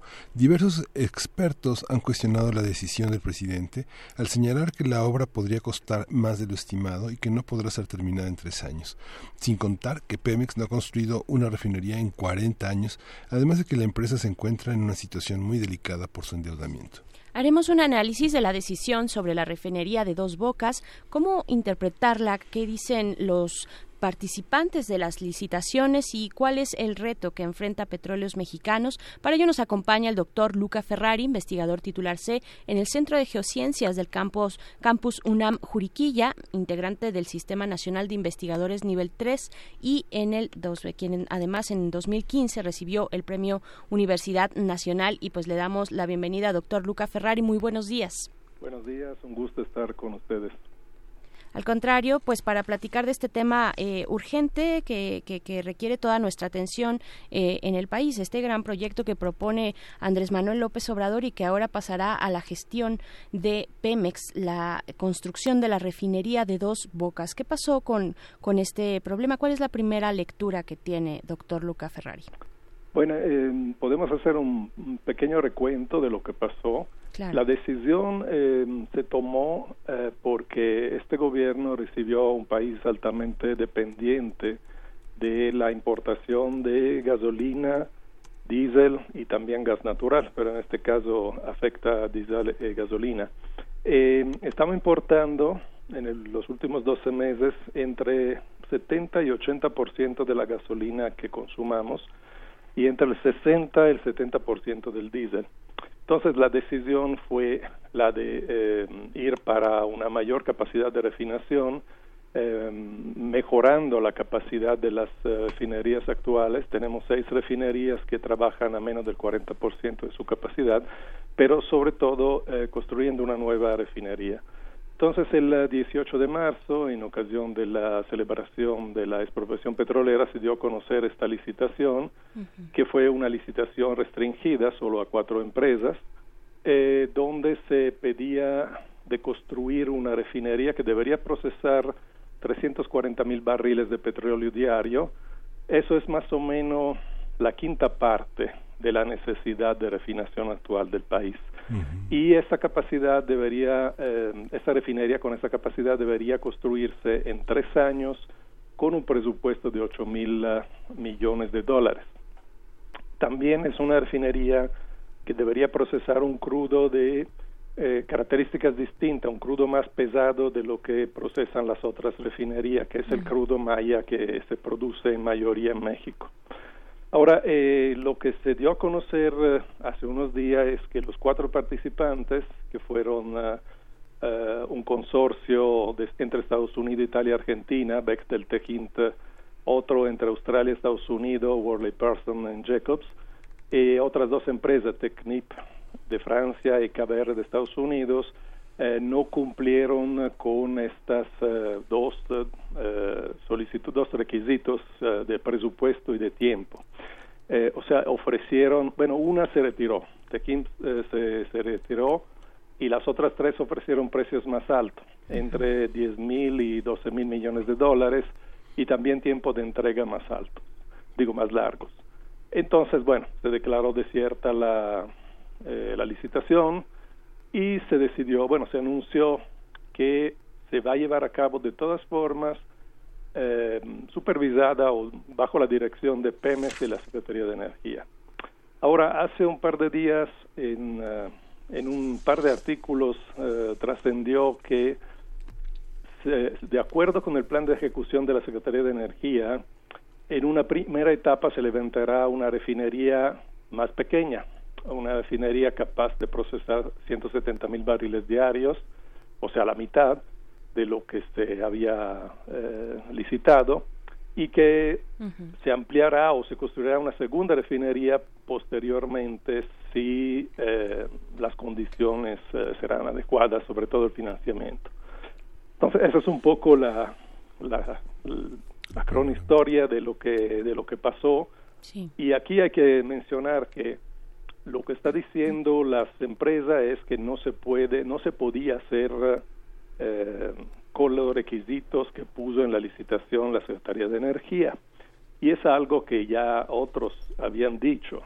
Eh, yo no sé dónde salieron estos números, o sea, de los 8 mil millones de dólares eh, y una refinería en tres años, pero también eh, en enero salió un estudio, bueno, salió un artículo de reforma que citaba un estudio del IMP, el Instituto Mexicano del Petróleo, donde se decía que una refinería como esta costaría 14 mil millones de dólares. Entonces, como que eh, todo está indicando que no se puede construir una refinería con esas características, con esas dimensiones, en un tiempo tan corto y con un presupuesto tan acotado. Claro. Eh, demos un pasito, un pasito atrás nada más antes de eh, ahondar mm, en las cuestiones de, de, esta de esta refinería. Eh, Pensemos en las otras refinerías que tiene México con las que cuenta. Son, eh, ¿Cuántas son? ¿Cuántas tenemos? Y valdría la pena, en lugar de irnos por este lado, ya sé que es un caso hipotético, pero es importante también para la reflexión, en lugar de irnos por este lado que propone el actual gobierno, eh, pues eh, modificar, actualizar, modernizar lo que ya se tiene, con lo que ya se cuenta para hacerlas más efectivas. Por ejemplo, ¿cuánto, cuánto crudo están refinando este conjunto de refinerías que tenemos, doctor? Mire, hay una, una situación un poco especial porque hasta 2015, 2016, las seis refinerías que tenemos procesaban alrededor de 1.100 uh, barriles diarios de gasolina, de petróleo crudo eh, y posteriormente en 2017 bajaron a 970, en 2018 604 y ahorita en, están en 570, o sea, están casi a la mitad de lo que se producía hace solo tres o cuatro años. Y lo, lo que se ha mencionado en la prensa es que funcionan a menos del 40%, 40, alrededor del 40% de su capacidad. Eh, son seis refinerías, la que produce más es la de Salina Cruz, luego está la de Tula, la de Cadereyta, la de Minatitlán y la de Salamanca y luego la de Madero. Eh, mm, eh, realmente puede deberse a dos cosas la disminución de la capacidad. Uno es la obsolescencia y que si no se le da mantenimiento, bueno, se tienen que cerrar tramos, partes de la refinería. Y el otro es que el petróleo que estaban refinando, esas refinerías se construyeron hace más de 40 años, la última hace 40 años. Eh, en aquel entonces el petróleo eh, era un petróleo más ligero, el petróleo no es igual, eh, tiene muchas diferentes densidades eh, y últimamente la producción mexicana con la caída de Cantarell se ha vuelto cada vez más hacia los petróleos pesados. Entonces estas refinerías eran diseñadas estaban diseñadas para procesar un crudo de 32 grados API, que significa un crudo relativamente ligero, mientras la nueva se pide que eh, refine eh, crudo de tipo Maya de 22 grados API. Entonces, eh, y luego puede haber una razón de mercado, como se liberalizó la importación de gasolina, posiblemente haya menos demanda, no sé, esta parte yo no la conozco. El problema que yo veo en todo esto es si realmente vale la pena construir una refinería. Porque, claro, es, podemos reconfigurar, y en parte se ha estado haciendo, ¿eh? de reconfigurar las, eh, las, las otras, seguramente vale la pena, pero el problema gravísimo que tenemos es que México es ya un importador neto de petróleo, bueno, de, de, energía, digamos. Si nosotros eh, hacemos la suma y la resta del petróleo que exportamos versus la cantidad de gasolina y diésel y también de gas natural que importamos, ya estamos importando más energía de la que exportamos. Ya no somos un país exportador de petróleo. Si nosotros dejáramos de exportar el petróleo que producimos, o sea, si, si todo el petróleo que extraemos, aún así no bastaría para el consumo tan alto que tenemos actualmente de gasolina y diésel. Particularmente de gasolina. Hay que decir que las refinerías mexicanas eh, tienen una eficiencia inferior a las de, Estados Unidos. Por ejemplo, en Estados Unidos, por cada barril de petróleo se sacan 75 litros de gasolina. En México, por cada barril de petróleo, un barril son 159 litros, se sacan 60.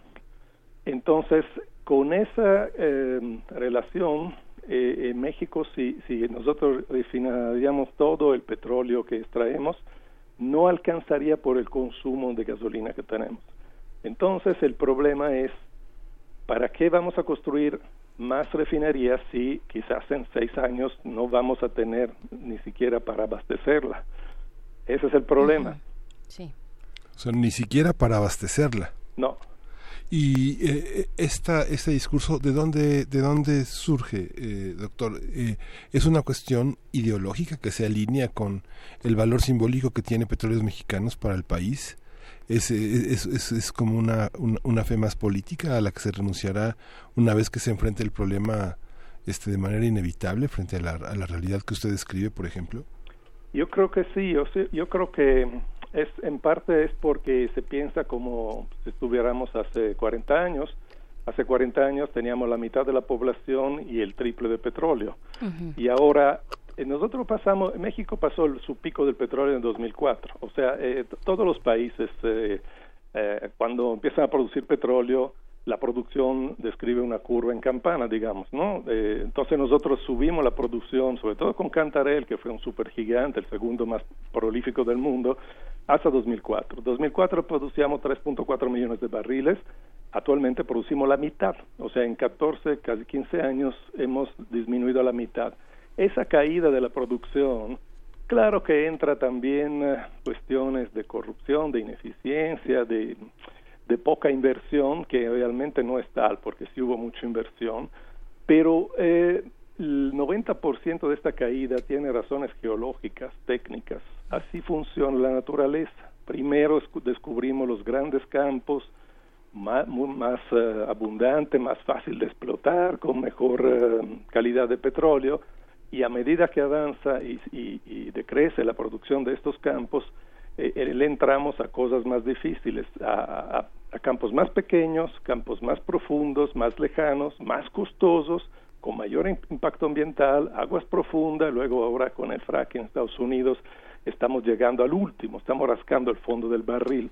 Entonces, este discurso es algo que yo creo que no se ha asumido. México no va a poder subir su producción, vamos a poder mitigar un poco el declive, pero no vamos a poder subir la producción. Entonces hay que hacer cuenta con este, eh, esta limitante natural y con esto planear una política energética y económica.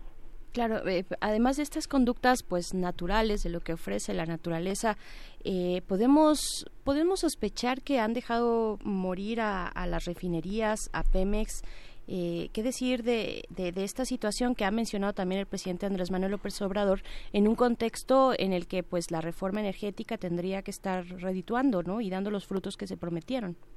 Sí, no, también el gobierno anterior hizo promesas que era evidentemente imposible de cumplir. Incluso desde Fox se decía que se iba a subir la producción y empezó a, a caer. Luego, a principios del sexenio pasado, el director de Pemex, eh, Lozoya Austin, dijo que se iba a duplicar casi la producción y siguió bajando. Eh, realmente eh, no, no ha funcionado como se pensaba la reforma energética porque también está basada en esa idea que basta invertir más para tener más petróleo. Mire, nosotros, Pemex le, le han metido, eh, hasta 2013 ha aumentado la, la cantidad de dinero que el Estado le metía en exploración y producción y no obstante la, la producción iba bajando.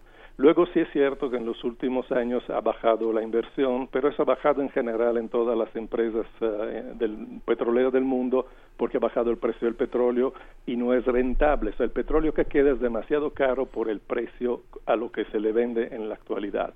Y, y, y, realmente la, si uno divide la inversión que se ha metido en Pemex por la producción, vemos que en, el, en 10 años se ha disminuido a, a la décima parte la la relación, es decir, hasta 2006 por cada eh, millón de barril, digo, por cada millón de dólares que se invertía, producíamos eh, eh, una cierta cantidad de petróleo. Eh, después, en los últimos años, esa cantidad se ha vuelto 10 veces menor. O sea, la, tenemos que invertir cada vez más dinero para obtener la misma cantidad o menos de petróleo. Entonces, ese es el problema. Podemos invertirle más, pero la energía ya es cara. Y ese es el problema también de prometer que vamos a bajar los precios de los combustibles. Claro, doctor Luca Ferrari, ya nos quedan dos minutitos nada más, el tiempo es tirano con nosotros acá en la radio, pero no queremos dejar de preguntarle su opinión respecto a pues esta decisión de que Pemex será quien asuma eh, la construcción, el proyecto de construcción de la refinería. ¿Es viable esto? ¿Cómo lo ve desde su mirada pues eh, de experto? Ah, mire, este, por, por lo pronto ya se anunció que va a ser más pequeña. Eh, yo creo que Pemex tiene ya muchísimos retos y ese es uno más mm. eh, que se le agrega y, bueno, pues este va a ser muy difícil. O sea, em, tanto del punto de vista técnico como del punto de vista financiero, sobre todo del punto de vista financiero. Eh, no dudo que haya técnicos muy buenos en México, eh, sin embargo, también es cierto que la última refinería que construyó precisamente Pemex fue hace 40 años, entonces eh, la tecnología ha cambiado mucho en estas cuatro décadas, entonces eh, no es sencillo ahora desde cero crear la capacidad técnica para supervisar una obra de este tipo. Y la cuestión financiera también es muy importante. Pemex es la empresa petrolera más endeudada del mundo, eh, se está tratando de rescatar financieramente, pero eso le agrega una carga más del punto de vista económico. Claro. Pues ahí está, doctor Luca Ferrar, investigador del Centro de Geociencias del campus UNAM Juriquilla. Le agradecemos mucho esta conversación. Muy buenos días. Gracias a ustedes. Gracias, Doctor. Gracias. Y pues antes de irnos, Miguel Ángel, antes de irnos a música, queremos invitarles a que se acerquen, a que sigan aquí en las frecuencias del 96.1 de FM. Después de primer movimiento viene Xochicóscatl con este, este programa de mm, eh, Mardonio Carballo. Hoy tienen una transmisión especial desde la sala Julián Carrillo. Ustedes pueden venir, la entrada es libre, por supuesto el acceso es limitado, el cupo es limitado, pero la entrada es libre. Sala Julián Carrillo Carrillo estarán con la banda invitada Los Vega, esto para festejar el aniversario, un año, un año de Xochicóscatl, Collar de Flores. La transmisión inicia a las 10 de la mañana, aunque desde la sala Julián Carrillo pues iniciarán a las 11, una hora después pues bueno, con esto eh, vamos a la siguiente hora, Miguel Ángel. Sí, vale la pena, vale la pena llegar aquí a las instalaciones de Radio UNAM y bueno, quedarse con este extraordinario grupo de una, una familia de enorme tradición que no es fácil escucharlo en este, en este país. Lo vamos a tener en la Ciudad de México. Vamos a escuchar de Blondie Atomic.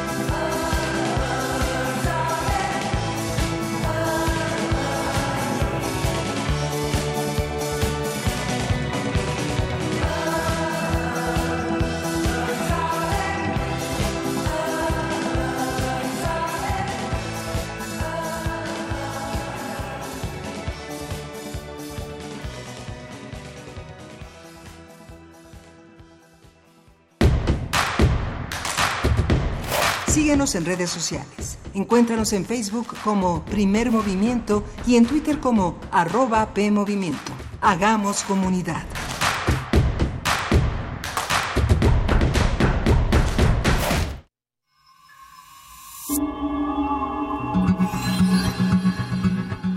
La es un género literario que consiste en narraciones breves. En palabras de José Luis Zárate, son líneas a las que les agrada mostrar un mundo en el destello despiadado del relámpago.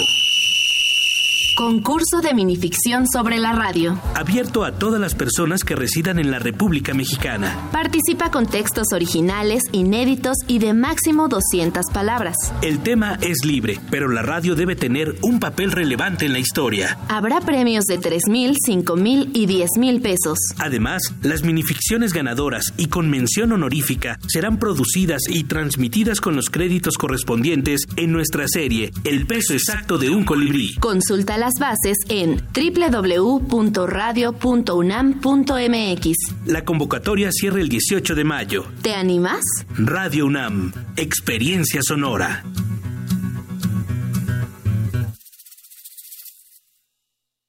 Nos han hecho creer que aquí solo hay chairos o fifis. Pero en México vamos más allá. Porque todos los días hay gente poniendo manos a la obra. Ganando batallas. Siendo la solución y no el problema saliendo adelante, levantando la voz, rescatando nuestra humanidad, conservando nuestras voces. Ni chairos ni fifís, somos mexicanos. El color de México es la suma de nuestras luchas. Movimiento Ciudadano. Cuidado con el sol. La radiación solar es más fuerte en esta temporada y puede causar insolación. A largo plazo, causa manchas y envejecimiento prematuro de la piel y es factor de cáncer. Ponte ropa holgada de manga larga, revisa el índice UV, evita las horas de más calor y cuida a los niños y adultos mayores. No olvides el bloqueador solar. El calor es vida, siempre con precaución. Sistema Nacional de Protección Civil.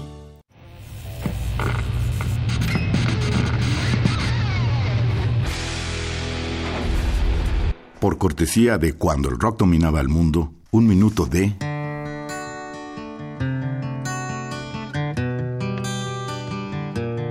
Dangers After, Hard Monkeys, 1971.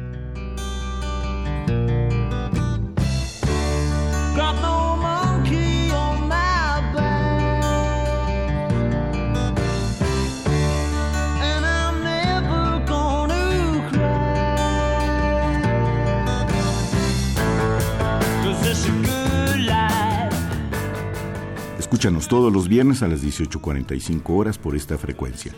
96.1. Radio UNAM. Experiencia sonora.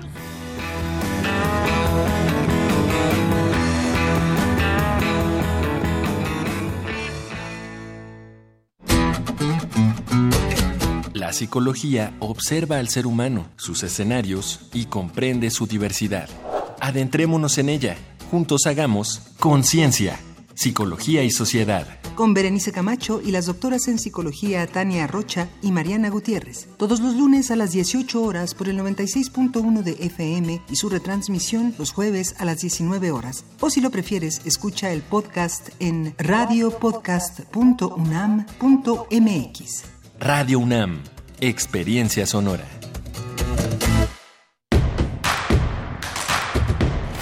Encuentra la música de primer movimiento día a día en el Spotify de Radio UNAM y agréganos a tus favoritos.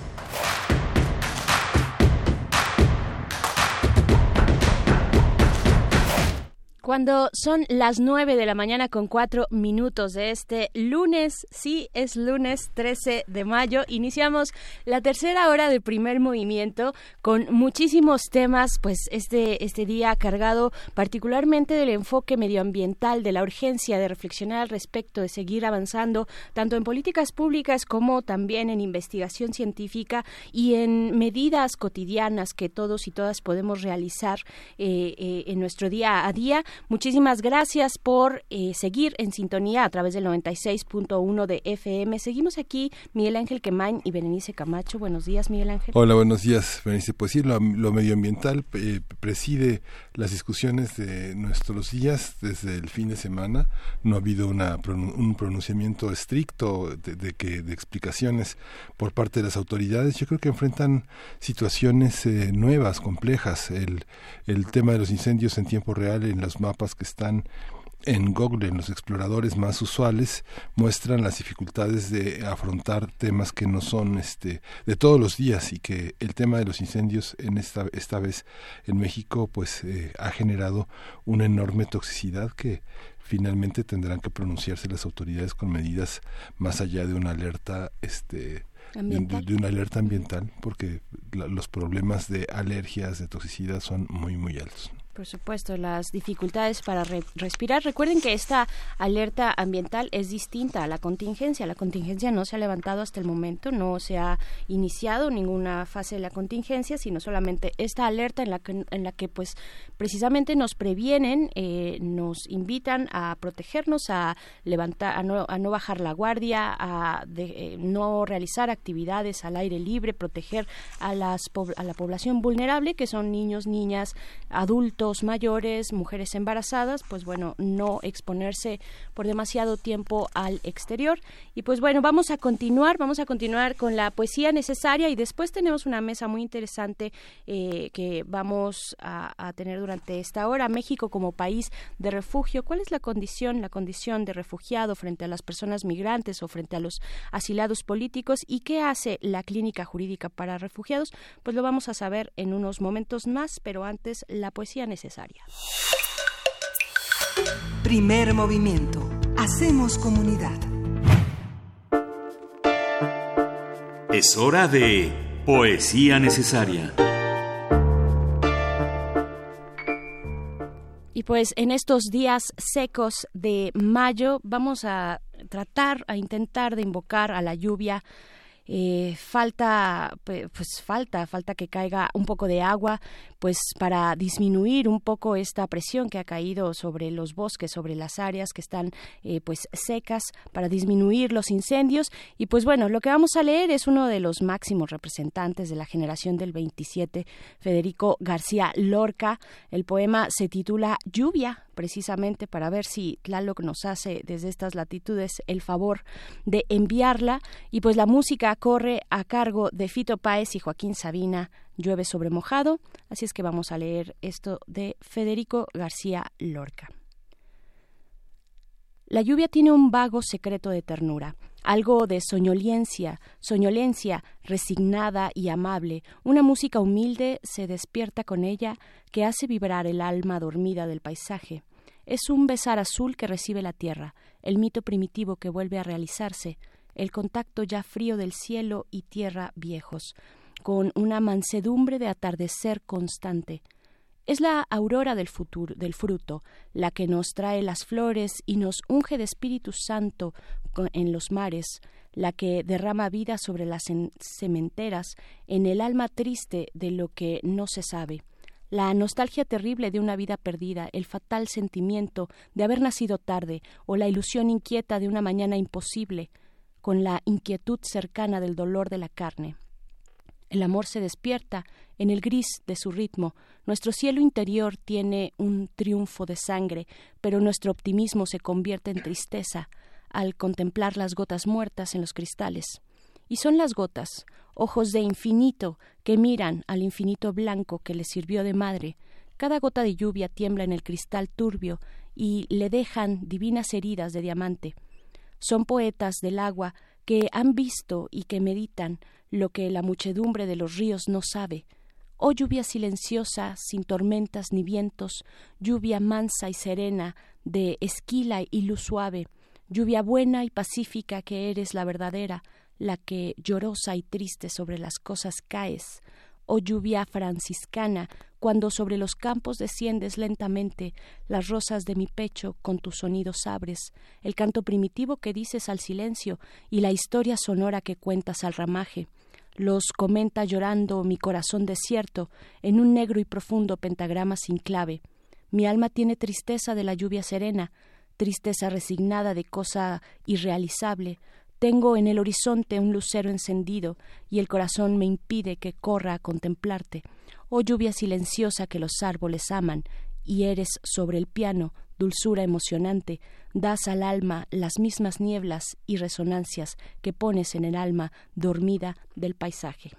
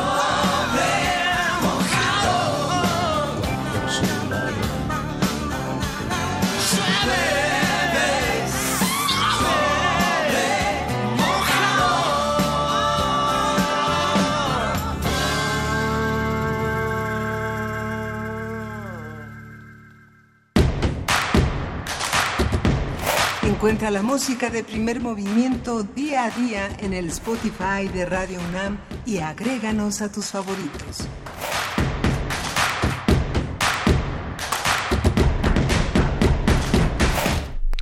Regresamos aquí a primer movimiento, ya son las 9.16 eh, de la mañana y estamos en la cabina de Radio UNAM en primer movimiento, Bernice Camacho y Miguel Ángel Camacho. Hola Miguel Ángel, pues sí, aquí seguimos queremos recordarles, eh, pues queremos hacerles distintas invitaciones. Una de ellas, una obra de teatro que tienes tú y que nos quieres compartir, Miguel Ángel. Pues bueno, vamos a hablar hoy de, del refugio. Hay una red de ciudades refugio. Es una, es una prioridad en, el, en la historia del siglo XX mexicano eh, esta política de refugio. Y justamente Carretera 45, que es una agrupación teatral de primer orden eh, en el Centro Cultural de Carretera 45, este fin de semana se estrenó Martina y, este, y Los Hombres Pájaro. Es una puesta en escena que dirige Ricardo García Luna con la dramaturgia de Mónica Hot y con la participación de un, eh, un, elenco de seis actores de primerísima calidad, una, una producción de alrededor de poquito más de una hora en la que eh, se explora eh, el deseo de una niña de recuperar a, a, su padre que regrese de la migración que ha tenido, suponemos que se ha ido a Estados Unidos, como los hombres pájaro son descritos en esta obra, la familia espera, espera, el van regresando todos menos él hasta que finalmente eh, ella eh, cae en cama en un sueño en un sueño profundo donde conecta con toda esta imaginería, con todo este imaginario paterno que tiene que ver con la migración de alguien que se va y nunca sabemos si regrese. Está los sábados y domingos a la una de la tarde en carretera 45. Es un, es un espacio que está en José María Lesiaga, eh, casi este, llegando a Isabel la Católica. Vale mucho la pena acercarse a este teatro que sobrevive pues de su público. Así es, y también queremos invitarles a que permanezcan en estas frecuencias universitarias. Más adelante, de 10 de la mañana al mediodía, de 10 a 12, eh, pues estaremos festejando todos, todas, a través del 96.1 de FM, el primer aniversario de Xochicóscatl, Collar de Flores el espacio de nuestro compañero Mardonio Carballo, que cumple un año, cumple un año y estará festejándolo en grande. En la primera parte, en la primera hora, estarán aquí en esta cabina conversando acerca de la relevancia de este programa, de ese espacio que pone pues a las voces eh, de los grupos, de, de, de, las lenguas originarias también, de todo lo que ocurre en el circuito de nuestras comunidades originarias, pero también después, a partir de las 11 de la mañana, llega el son jarocho acá de los Vega. Eh, estarán en la sala Julián Carrillo, en la sala de esta radiodifusora, y ustedes pueden llegar, pueden entrar, pueden entrar de manera gratuita y disfrutar algo de son jarocho. Todavía llegan, esto será a partir de las 11 en la sala Julián Carrillo. El cupo es limitado y la entrada es gratuita. Y vámonos con algo de taxidermia de colmillos y garras. Esto es Esila y Caribdis.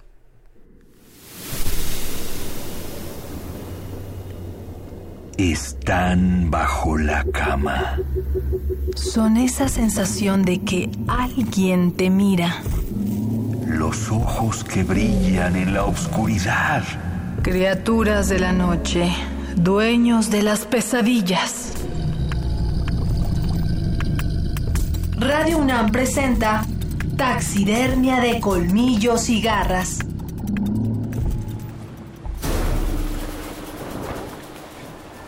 Tan pronto había dejado atrás la isla de las sirenas, aparecieron enfrente de las naves del capitán Ulises varias nubes de humo. El mar rugía tanto que los hombres de la tripulación se atemorizaron y sus manos soltaron los remos. La nave era sacudida por las enfurecidas aguas, pero Ulises los incitaba a continuar el camino. Remen, vamos, más rápido. Los barcos de Ulises estaban por enfrentarse a dos peligros. Escila y Caribdis.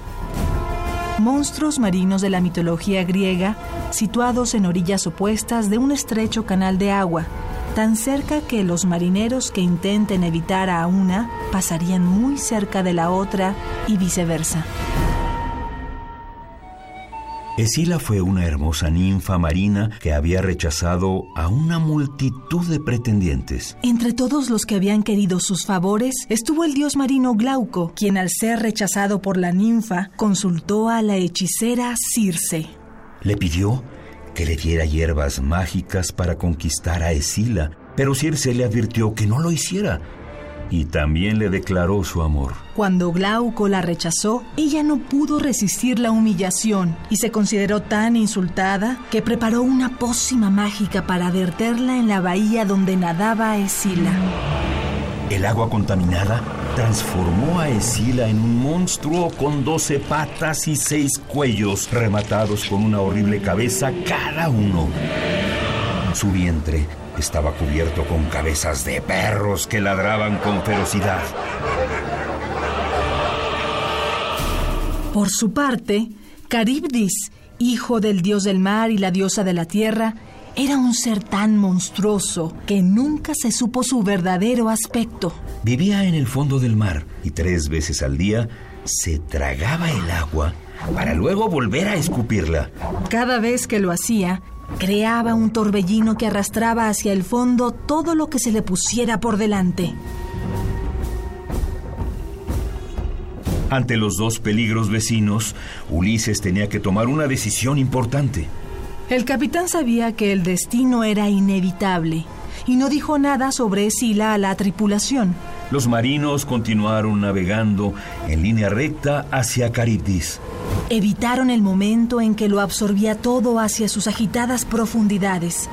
Pasaron cuando expulsaba las aguas y dispersaba espuma hasta la cumbre de los acantilados. Los hombres no se dieron cuenta de que estaban frente a la cueva de Escila. Sus terribles seis cabezas avanzaron y capturaron a seis de los mejores hombres de la tripulación. Gritaban, agitaban los brazos y piernas mientras eran levantados por el aire. Como un pescador lanza a la orilla a su fresca captura. Asimismo, los seis largos cuellos lanzaron a los hombres a la cueva para allí devorarlos. Escila y Caribdis monstruos de la mitología griega situados en orillas opuestas de un estrecho canal de agua. Guión Damaris Vera. Voces Juan Stack y María Sandoval. Ambientación Rodrigo Hernández Cruz. Primer movimiento. Hacemos comunidad. La mesa del día. En los primeros cuatro meses del año, la Comisión Mexicana de Ayuda a Refugiados, Comar, recibió 18.365 solicitudes, mientras que en el mismo periodo de 2018 solamente fueron recibidas 6.293.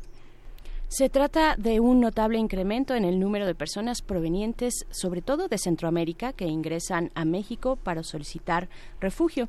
De acuerdo con los datos de la Comar, entre 2013 y 2018, más de 59.919 personas solicitaron refugio en México, pero solamente 20.474 fueron aceptados en ese lapso y miles de solicitudes todavía se encuentran pendientes. Con la finalidad de ayudar a las personas a llevar a cabo su proceso de solicitud, la Clínica Jurídica para Refugiados Alaide Fopa de la Universidad Iberoamericana publicó la Guía Práctica, Información y Consejos sobre Entrevistas de Elegibilidad en el Procedimiento de protección a refugiados en México a partir del trabajo que propone la UIA, la Universidad Iberoamericana, para ayudar a los migrantes a obtener su estatus de refugiado. Hablaremos sobre las obligaciones y posibilidades que tiene México frente a la población migrante.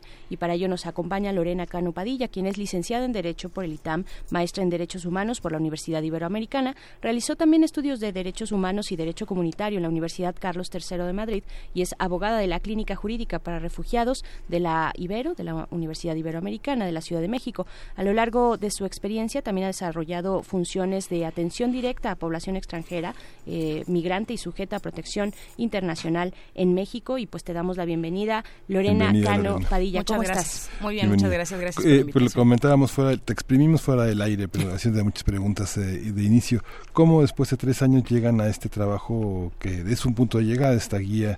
¿Cómo, cómo fue el proceso para llegar a una guía que permite entender cómo es ese proceso? Bueno, eh, Me parece que justamente hace tres años eh, comienza a, transformarse el fenómeno migratorio de asilo en México justamente no nada más por la afluencia de personas centroamericanas en nuestro territorio y no solamente de tránsito, sino también de destino. Y a eso se suma eh, pues la crisis que, que vive eh, Venezuela. ¿no? Entonces eh, surge una iniciativa de colaboración entre el Alto Comisionado de Naciones Unidas para los Refugiados, ACNUR, y la Universidad Iberoamericana Campus Ciudad de México, de crear un espacio en donde estudiantes eh, de Derecho de la Ibero puedan eh, acercarse de manera práctica eh, a, la atención eh, de personas refugiadas, al tiempo que las personas que solicitan ser reconocidas como refugiadas en México puedan recibir asesoría legal pretendemos que sea de calidad, pero bueno, con que reciban asesoría y acompañamiento legal eh, me parece que es sumamente importante, ya que la mayor parte de las personas que se enfrentan a un procedimiento de reconocimiento no tienen acceso a una representación jurídica, no, no, no, no cuentan con abogados, con abogadas y eh, se enfrentan al procedimiento con toda la ignorancia que esto implica, ¿no? Porque pues eh, no ni siquiera muchos abogados en México conocemos o conocen el procedimiento de asilo, cómo se lleva a cabo, ¿no? Uno cuando habla de solicitud de asilo piensa en un procedimiento administrativo común, pero en realidad es un procedimiento administrativo llevado en forma de juicio en el que eh, se ponen en juego derechos humanos importantes, como es la vida, la libertad y la seguridad.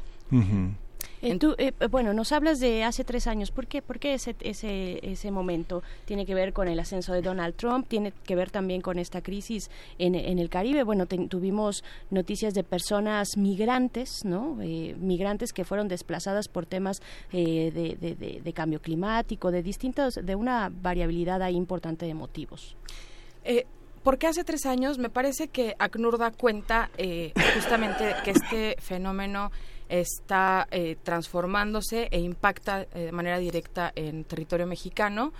Eh, justamente toda esta cuestión que, está viviendo Venezuela hace que sí, efectivamente, el grosso de su población migre a los países vecinos de, Venezuela, pero también lo que sucede es que muchas personas deciden migrar a México eh, ACNUR comienza a ampliar su oficina, la, expande, empieza a financiar abogados en albergues, por ejemplo, que eso antes pues no, no era eh, visto, no era común. Eh, y entre otras cosas, pues se, decide formar este proyecto con la Ibero, que la Ibero siempre estuvo interesada en el tema de, bueno, siempre ha estado interesada en el tema de derechos humanos, pero empieza a darle mucho impulso a, la materia de, refugiados, justamente pensando en que es una población, entre muchas, en una situación particular de vulnerabilidad, eh, que requiere de apoyo, de atención y que pues nadie lo está haciendo a nivel, por ejemplo, académico, ¿no? Entonces se decide eh, crear este convenio de colaboración en donde pues somos como una materia, pero al, tiempo una clínica jurídica eh, independiente donde los estudiantes y las estudiantes eh, pueden hacer voluntariado, servicio social, ¿no? prácticas, hay muchas modalidades para que puedan participar y obviamente eh, el aprendizaje que ellos se llevan es eh, enfocado a derechos humanos y con perspectiva de derecho internacional. En la red internacional de, de, ciudades refugio, las universidades han jugado un papel muy importante. ¿Qué diferencia hay de generar estos apoyos a partir de las universidades y no de las organizaciones no gubernamentales. ¿Cuál es la diferencia de esta gestión y cuál es la interlocución que se tiene con los propios eh, solicitantes de asilo? Mira, yo he trabajado en organización de sociedad civil, trabajé muchos años en una, en una organización y lo que puedo eh, notar como una diferencia sustancial es por un lado los recursos, ¿no? con los recursos con los que cuenta, eh, por ejemplo, una universidad como la Iberoamericana, que es una universidad muy grande y de alto alcance, eh, frente a una organización de sociedad civil, en donde pues una ONG a lo mejor contará con tres, cuatro abogados contratados eh, y apoyos en servicio social. ¿no? Eh, en la Universidad Iberoamericana, por ejemplo, ahorita somos los mismos tres abogados al frente de la clínica, pero con 22 estudiantes. ¿no? Mm. Y cada estudiante puede litigar alrededor de cuatro o cinco casos. Entonces, el tema de los recursos me parece que es fundamental. Y también eh, otra cuestión que he notado eh, como sustancial diferencia es eh, la información a la que pueden acceder los representantes, en este caso estudiantes, que ellos son quienes brindan la atención directa con nuestro consejo. eh, ellos, pues bueno, ahí tenemos una planta eh, amplia, ¿no? De profesores especializados en muchas materias, entonces de pronto una persona refugiada no nada más quiere o necesita representación legal frente al no reconocimiento de la condición, sino que además, no sé, quiere traer a su familia, tuvo un problema laboral, un despido injustificado, entonces pues allí tenemos muchos recursos eh, a la mano que pueden apoyar eh, de una manera mucho más asertiva a, las poblaciones en situación de vulnerabilidad. Y también, eh, pues una universidad puede crear este tipo de apoyos o convenios de colaboración con despachos, eh, no sé, de exalumnos, ¿no? que, que, estudiaron en la Ibero, eh, aunque no hayan estudiado en la Ibero, bueno, que son profesores a lo mejor actualmente eh, en la universidad, y ellos brindan servicios pro bono, ofrecen servicios pro bono desde sus despachos para poder representar a estas personas. Pro bono quiere decir gratuitos gratuitos, claro. Claro, eh, que es una práctica que se da mucho en Estados Unidos, bueno, eh, muy al margen, ¿no? Una práctica que se da mucho en Estados Unidos, esta de trabajo pro bono, y que, y que en México no tiene tanta presencia, pero es interesante saber que existe en este proyecto, la IDFOPA. Eh, ¿Cuál es? México tiene una vocación, una vocación y una tradición de refugio de personas eh, por cuestiones políticas, por cuestiones ambientales, en fin, sobre todo particularmente cuestiones políticas, persecución política, pero tal vez no estamos entendiendo o no todos sabemos la diferencia entre una persona migrante, una persona eh, solicitante de asilo y una persona eh, refugiada también. ¿Cuál es, cuál ¿Cómo distinguirlos? Ok. Eh, normalmente cuando hablamos de una persona migrante, la es la persona migrante internacional, es la persona que cruza una frontera, valga la redundancia, internacional, pues prácticamente por cualquier motivo, ¿no? Puede ser por eh, motivos económicos, por motivos de reunificación familiar, eh, por motivos de estudios, de trabajo. Hay una infinidad de, de razones que no necesariamente se relacionan con la voluntad, ¿no? Hay, hay ocasiones que obviamente encontramos migraciones forzosas o forzadas, en donde las personas pues huyen de, de la pobreza, ¿no? De, de, de, las condiciones en las cuales viven en sus países. A diferencia de las personas migrantes, existen las solicitantes de asilo. Yo cuando hablo de solicitante de asilo no me refiero a la cuestión política, sino que me refiero al solicitante de asilo internacional, ¿no? La persona que está buscando ser asilada, eh, eh, obijada de alguna manera por un tercer país, eh, para ser reconocida como persona refugiada.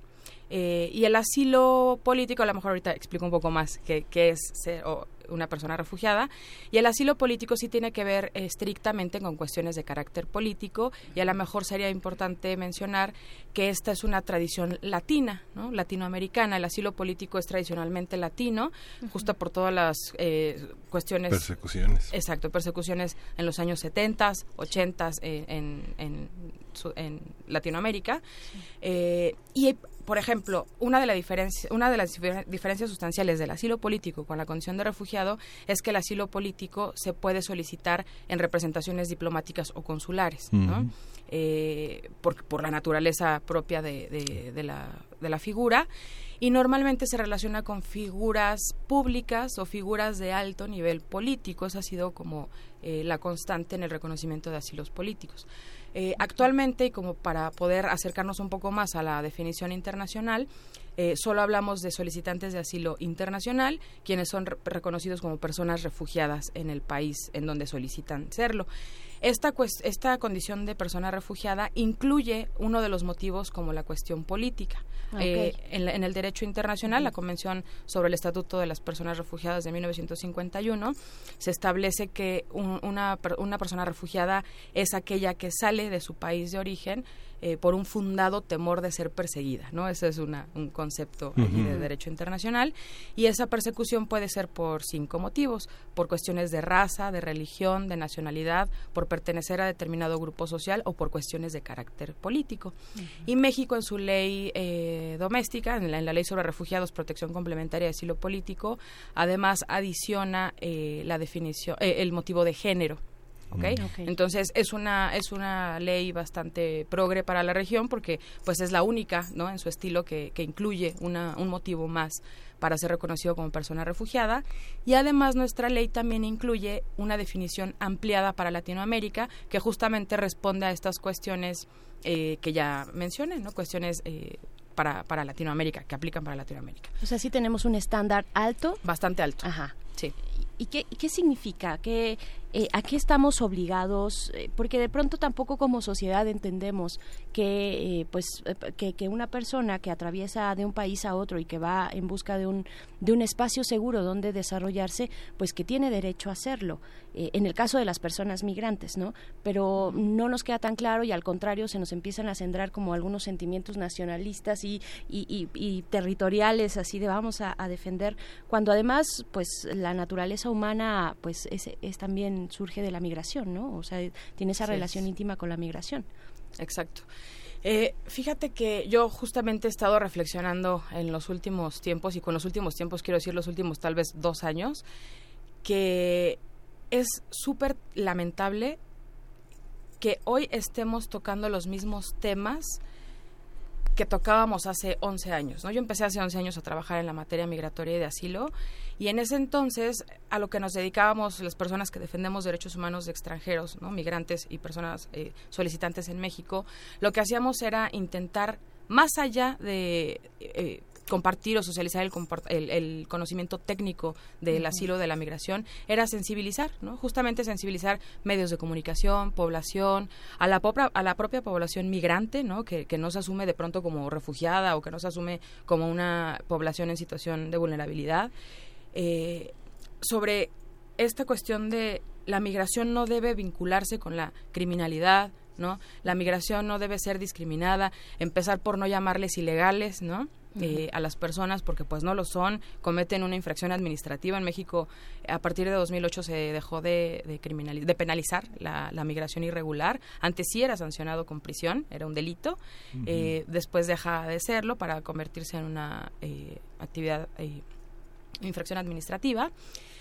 y bueno, íbamos como en este camino, ¿no? De, de dejar atrás la discriminación, un poco inclusive no llamarle un problema a la migración, porque la migración no es un problema, es un fenómeno. Los problemas son los que giran alrededor del fenómeno migratorio, que son el crimen organizado, la desprotección total de las personas, ¿no? Al ser indocumentadas o en situación irregular, pues nadie las protege. México no se entera de que, de que pisan territorio mexicano, entonces son totalmente presa fácil del crimen organizado. Entonces, eh, hemos trabajado mucho tiempo durante, eh, en este tema de sensibilización, ¿no? de darle como otro, otro enfoque al fenómeno. Después em, eh, se, continuamos con esta creación de las leyes, impulsando reformas eh, con perspectiva de derechos humanos, pero hoy parece que hemos regresado a este discurso de hace de 2008, en donde lo que tenemos que hacer es sensibilizar y sensibilizar también a la comunidad con el objeto de mostrarle que uno, eh, los migrantes no vienen a robarle trabajo al mexicano, porque no es así. El migrante no es un delincuente. Hay flujos migratorios mixtos y obviamente como también como los mexicanos, pues habrá por ahí quien se cuele, ¿no? Eh, que, no precisamente viene buscando protección o, acceso a sus derechos, pero no es el grueso de la población migrante, ¿no? Eh, también intentando como hacer llegar información a, la, comunidad de a pie, que debemos de ser congruentes como población y como Estado frente a las exigencias que nosotros mismos hacemos para nuestros connacionales en el exterior, ¿no? Porque eso no sucede. ¿Es a través de, las, de la frontera sur donde fundamentalmente llega la migración o, por la vía aérea llega hay un fenómeno también importante? Tradicionalmente, eh, sí, la migración ha sido eh, vía terrestre por la frontera sur de, de, México. Es una frontera, como ya sabemos, muy porosa, por donde el flujo centroamericano principalmente, eh, personas de Honduras, eh, Guatemala y El Salvador, eh, cruzan a pie, ¿no? Pueden, de hecho, cruzar sin tocar algún retén migratorio y normalmente se hace el cruce por la famosa bestia, ¿no? El tren este que también ha, dejado sin vida y sin extremidades a muchas personas que lo que hacen es intentar buscar una mejor vida. Eh, sin embargo, en los últimos años, como a partir de 2015-2016, hemos notado un aumento considerable de flujos justamente por vías aéreas, por aeropuertos, y ha sido de población venezolana. Eh, esta mm. población venezolana ha crecido exponencialmente eh, en su presencia en México. buscando protección internacional. Sin duda hay mucha gente que migra a pie a Colombia, ¿no? a Brasil de origen venezolano, pero pues quienes tienen las posibilidades lo que hacen es volar, ¿no? Comprar vuelos, eh, boletos de avión e intentar llegar a México. Y aquí es donde ha surgido eh, nuevos problemas eh, en la protección a, esta población porque si bien la protección internacional es un derecho humano considerado así internacionalmente, pero también por nuestra Constitución eh, a raíz de la reforma en el año 2011, eh, el artículo onceavo, ya se reconoce el derecho de solicitar y recibir el asilo. Migración lo que hace es frenar esta, este flujo rechazando personas en los aeropuertos, ¿no? O sea, si ustedes hicieran una pregunta muy básica ahí en migración, inclusive en la CNDH, porque CNDH tiene presencia en, aeropuertos, eh, de a qué personas no se les permite el acceso. En realidad esto no se relaciona en, ciertamente con cuestiones de delitos, ¿no? de comisión de delitos o de contar con antecedentes penales. Migración lo que hace es eh, por nacionalidades, totalmente discriminatorio eh, y, hemos notado que por color de piel, porque normalmente las personas que nosotros hemos representado de origen venezolano que no son, eh, que son detenidas en una estación migratoria o que son rechazadas, han sido personas eh, morenas, Coincidencia o no, así ha sido. Entonces, estas personas son objeto de una segunda revisión. O sea, normalmente cuando uno se baja de un avión y, es extranjero, pues pasa con su pasaporte a, las garitas, ¿no? con el agente migratorio. El agente migratorio hará algunas preguntas, revisa el pasaporte, que esté vigente, que no haya problemas. Si es que uno requiere visa previa, que no es el caso de los venezolanos, eh, la, la, pide. Y si no, pues te sella y te permite la entrada, ¿no? Con las formas migratorias múltiples. Lo que está sucediendo en fechas recientes es que no les permiten el acceso y de ese primer filtro los pasan a un segundo filtro que se llama segunda revisión. Eh, pero que este segundo filtro pues ya es eh, pues un poco violento, mucho más violento.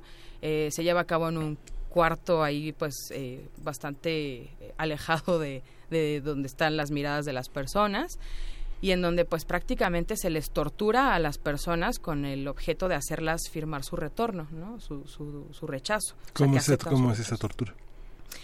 Eh, nosotros hemos tenido clientes eh, que nos han manifestado, por ejemplo, de entrada, cuando tú pasas a segunda revisión, te quitan todas tus pertenencias, ¿no? Te quitan celular, te quitan eh, maletas, te quitan todo lo que tú puedas tener como para hacer contacto con el exterior. Entonces les empiezan a hacer cuestionamientos de a qué vienen, por qué vienen, cuánto dinero traen, que muestren su dinero, cosas pues que uno entendería de rutina, ¿no? Eh, migratorias. Pero si la persona, por ejemplo, manifiesta que viene a solicitar ser reconocida como persona refugiada, entonces allí empieza la violencia, ¿no? Entonces eh, empiezan a hacer agresiones verbales, ¿no? ¿no? No físicas. Me parece que solamente en un par de casos hemos llegado a ver violencia física, porque sí la ha habido. En la mayoría de ellos la violencia es verbal, psicológica, a una mujer que nosotros representamos, venía con su niña de un año, su suegro y dos eh, cuñados menores de edad. Les hicieron segunda revisión y en la segunda revisión los separaron, no los permitieron estar juntos como familia y a ella, por ejemplo, le decían todo el tiempo que si no firmaba su retorno, entonces le iban a quitar a su hija de un año y no le va a volver a ver, ¿no? Porque la niña se iba un DIF para que fuera protegida por el Estado y ella se iba a ir a privación de la libertad a una estación migratoria de manera indefinida. Entonces, ¿qué más le valía eh, pues firmar, ¿no? Obviamente esta chica pues sí lo pensó porque dijo, bueno, pero ¿cómo, cómo pondero eh, cuál es el mejor derecho que tengo, ¿no? Si permanecer junto con mi hija, ¿no? De un año o regresar a Venezuela, eh, viendo las condiciones como están. Al suegro, por su parte, eh, cuando le quitaron sus documentos, le dijeron, tú traes un chip mexicano, ¿por qué traes un chip mexicano de teléfono? Dijo, bueno, porque mi esposa ya vive eh, en México de manera eh, formal sacaron el chip, lo mordieron en su cara, o sea, como este tipo de, generar miedo, ¿no? De generar temor a las personas, intimidarlas, por supuesto. Le rompieron el chip con los dientes y le dijeron que pues sus hijos también se iban a ir al DIF porque eran menores de edad, etcétera, ¿no? hay una tortura como de 12 horas hasta que eh, intervienen autoridades, ¿no? Nosotros promovimos un amparo para evitar su rechazo y promovimos una queja ante la CNDH para que pues ellos pudieran verificar eh, la situación física de, las personas. ¿no? La niña de un año sufría crisis epilépticas, no tuvo acceso a médico, a medicamentos. Eh, comida les dieron hasta el otro día, ¿no? En la mañana les dieron ahí como algún refrigerio, cuestiones sumamente eh, denigrantes, ¿no? O sea, las personas vienen buscando protección de un país que está, pues, en situación, una situación bastante precaria. Y el primer contacto que tienen es ese, la verdad es que las personas sí... Ha habido, por ejemplo, otras ocasiones, tengo otro cliente que le rompieron el pasaporte, ¿no? O sea, le dijeron, tú no puedes entrar, lo regresaron, eh, lo, golpearon porque no, no, quería subirse al avión de, de vuelta. Eh, y cuando llegó a Colombia, el piloto le dio su pasaporte y el pasaporte estaba roto, ¿no? O sea, todas las hojas de adentro rotas. ¿Cuál tendría que ser el, el, paradigma? Eh, Lorena Cano Padilla, estamos platicando eh, acerca también del trabajo que hace esta clínica jurídica para refugiados a la IDFOPA de la Universidad Iberoamericana y esta guía práctica de información y consejos sobre entrevistas eh, de elegibilidad en el procedimiento de protecciones a refugiados en México. ¿Cuál tendría que ser el paradigma? O sea, estás hablando de una de, una autoridad migratoria que tiene un perfil persecutorio actualmente, que tiene y que así lo ha mantenido desde pues, supongo que desde siempre o desde hace mucho tiempo, un perfil persecutorio, criminalizante, eh, mm, y, tendríamos que movernos bajo otro esquema y otro paradigma. O sea, una persona que, que es, por ejemplo, una persona migrante que está en nuestro, en nuestro país y que es llevada, por ejemplo, ante un, ministro, un, este, ante las autoridades judiciales, bueno, un ministerio público, ante, ante, todavía antes, ¿no? E incluso con el ministerio público, ¿cómo tendría que ser ese trato? O sea, en ese momento, por supuesto, que no se le puede hablar, o sea, no tendría por qué intervenir ahí, por ejemplo, eh, migración, ¿no? Para, para su estatus, para un estatus judicial, sino, o sea, como, ¿de dónde nos tendríamos que estar moviendo? Bueno, eh, tocas un tema fundamental porque eh, justamente antes del año 2011 nosotros en México no contábamos con leyes especializadas en eh, protección a derechos humanos de personas migrantes eh, y refugiadas en México. Y justamente, eh, pues ya terminando el sexenio de Calderón, publicó dos leyes. Una de ellas fue la ley de migración y otra fue la ley sobre refugiados y protección complementaria, así se llamaba en ese momento.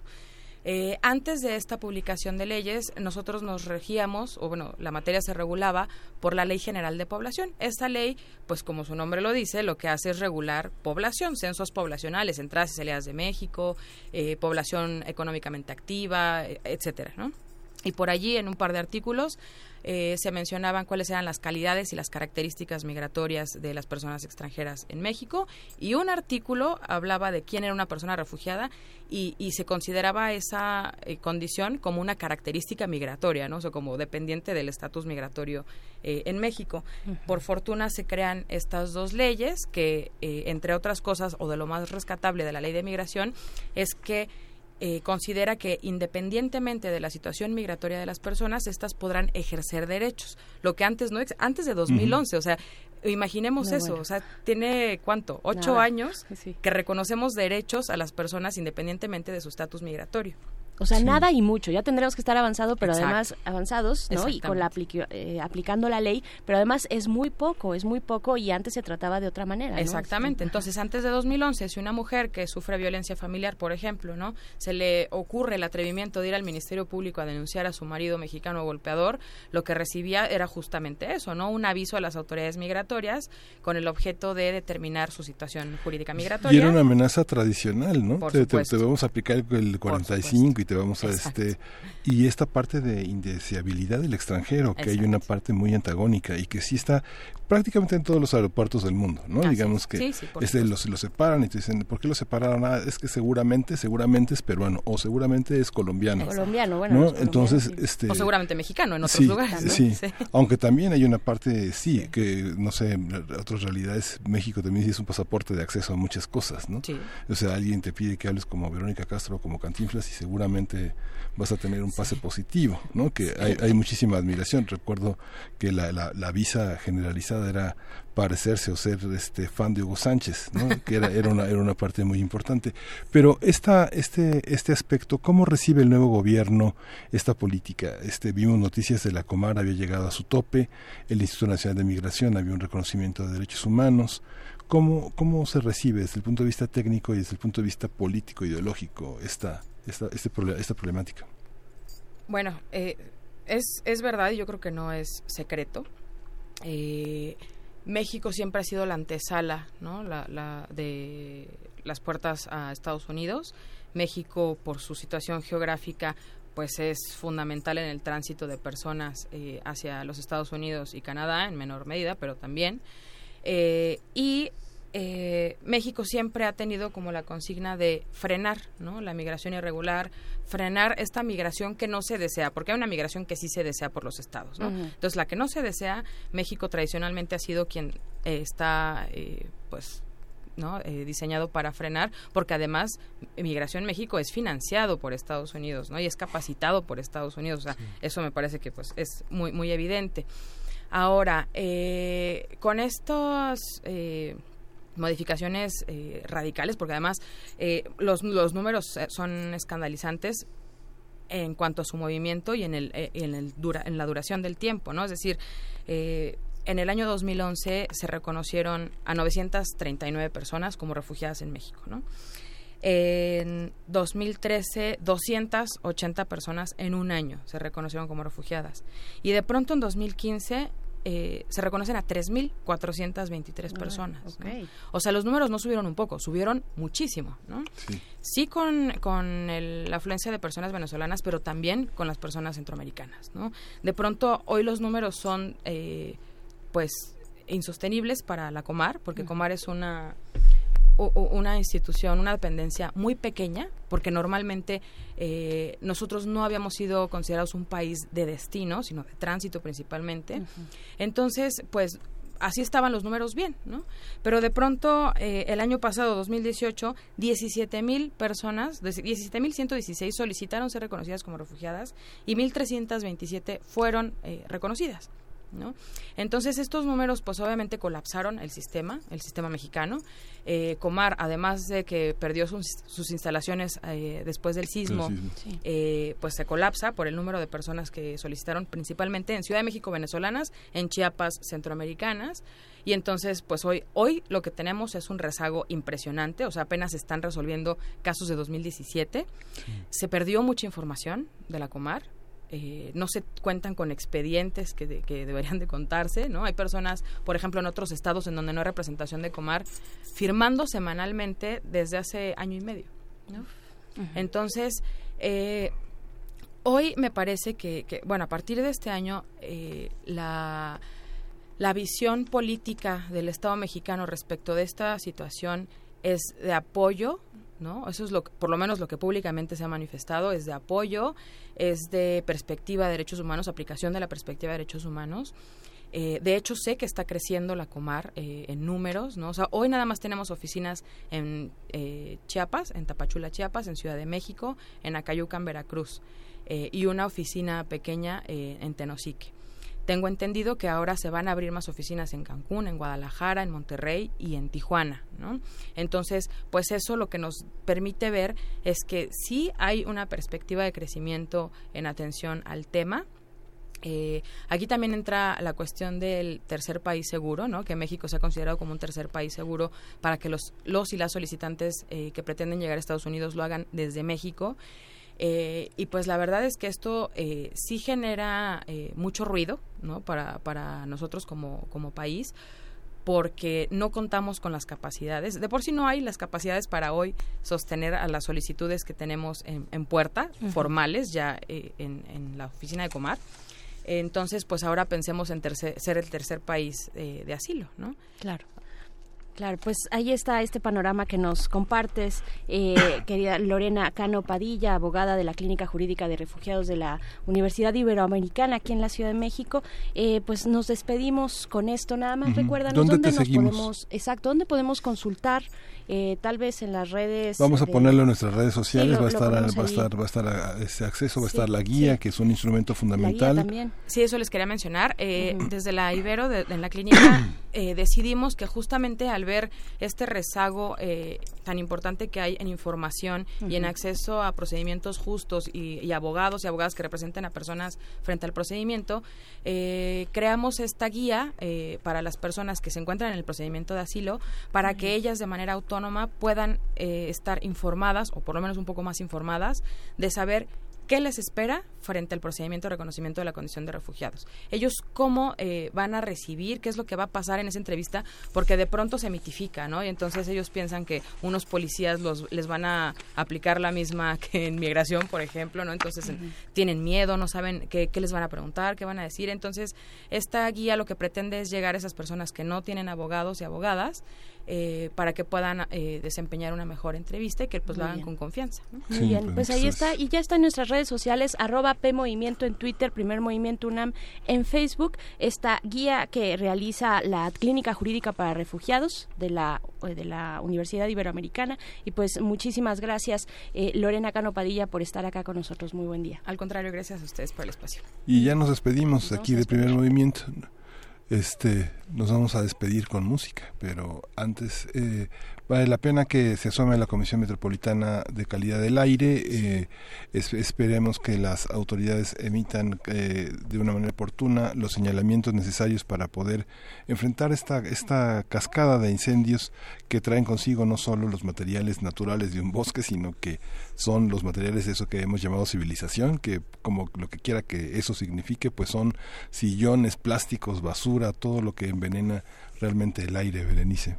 Así es, y también les invitamos a que se acerquen como todos los lunes al sitio de la Gaceta Universitaria, el sitio es gaceta.unam gaceta.unam.mx tienen, eh, por ejemplo, dentro de las recomendaciones, eh, un, el tema, aborda la Gaceta el tema del arancel al jitomate mexicano, lo pone como un chantaje comercial, bueno, no lo pone la Gaceta, sino lo pone el especialista eh, Felipe Torres del Instituto de Investigaciones Económicas. Actualmente el 95% de las exportaciones de jitomate van hacia Estados Unidos, de México hacia Estados Unidos, y pues bueno, será interesante ver, ver esta producción y lo que está ocurriendo en esta relación bilateral con Estados Unidos en el tema comercial. Y nos vamos a ir ahora sí. Muchísimas gracias. Quédense a Xochicóscatl. Ya está Mardonio Carballo por aquí. Está allá afuera para hablar de este primer aniversario que llega al momento de hoy. Van a tener también a partir de las 11 de la mañana un concierto en la sala Julián Carrillo de esta radiodifusora. Vénganse para acá si tienen tiempo. nos despedimos con eso, Miguel Ángel. Sí, nada menos que con los Vega. Y bueno, nos vamos. Nos vemos mañana. Esto fue Primer Movimiento. El mundo es de la universidad. Ah, ya. Ah, alto, alto, alto. Hay que despedirnos con música. The Smashing, The Smashing Pumpkins Today.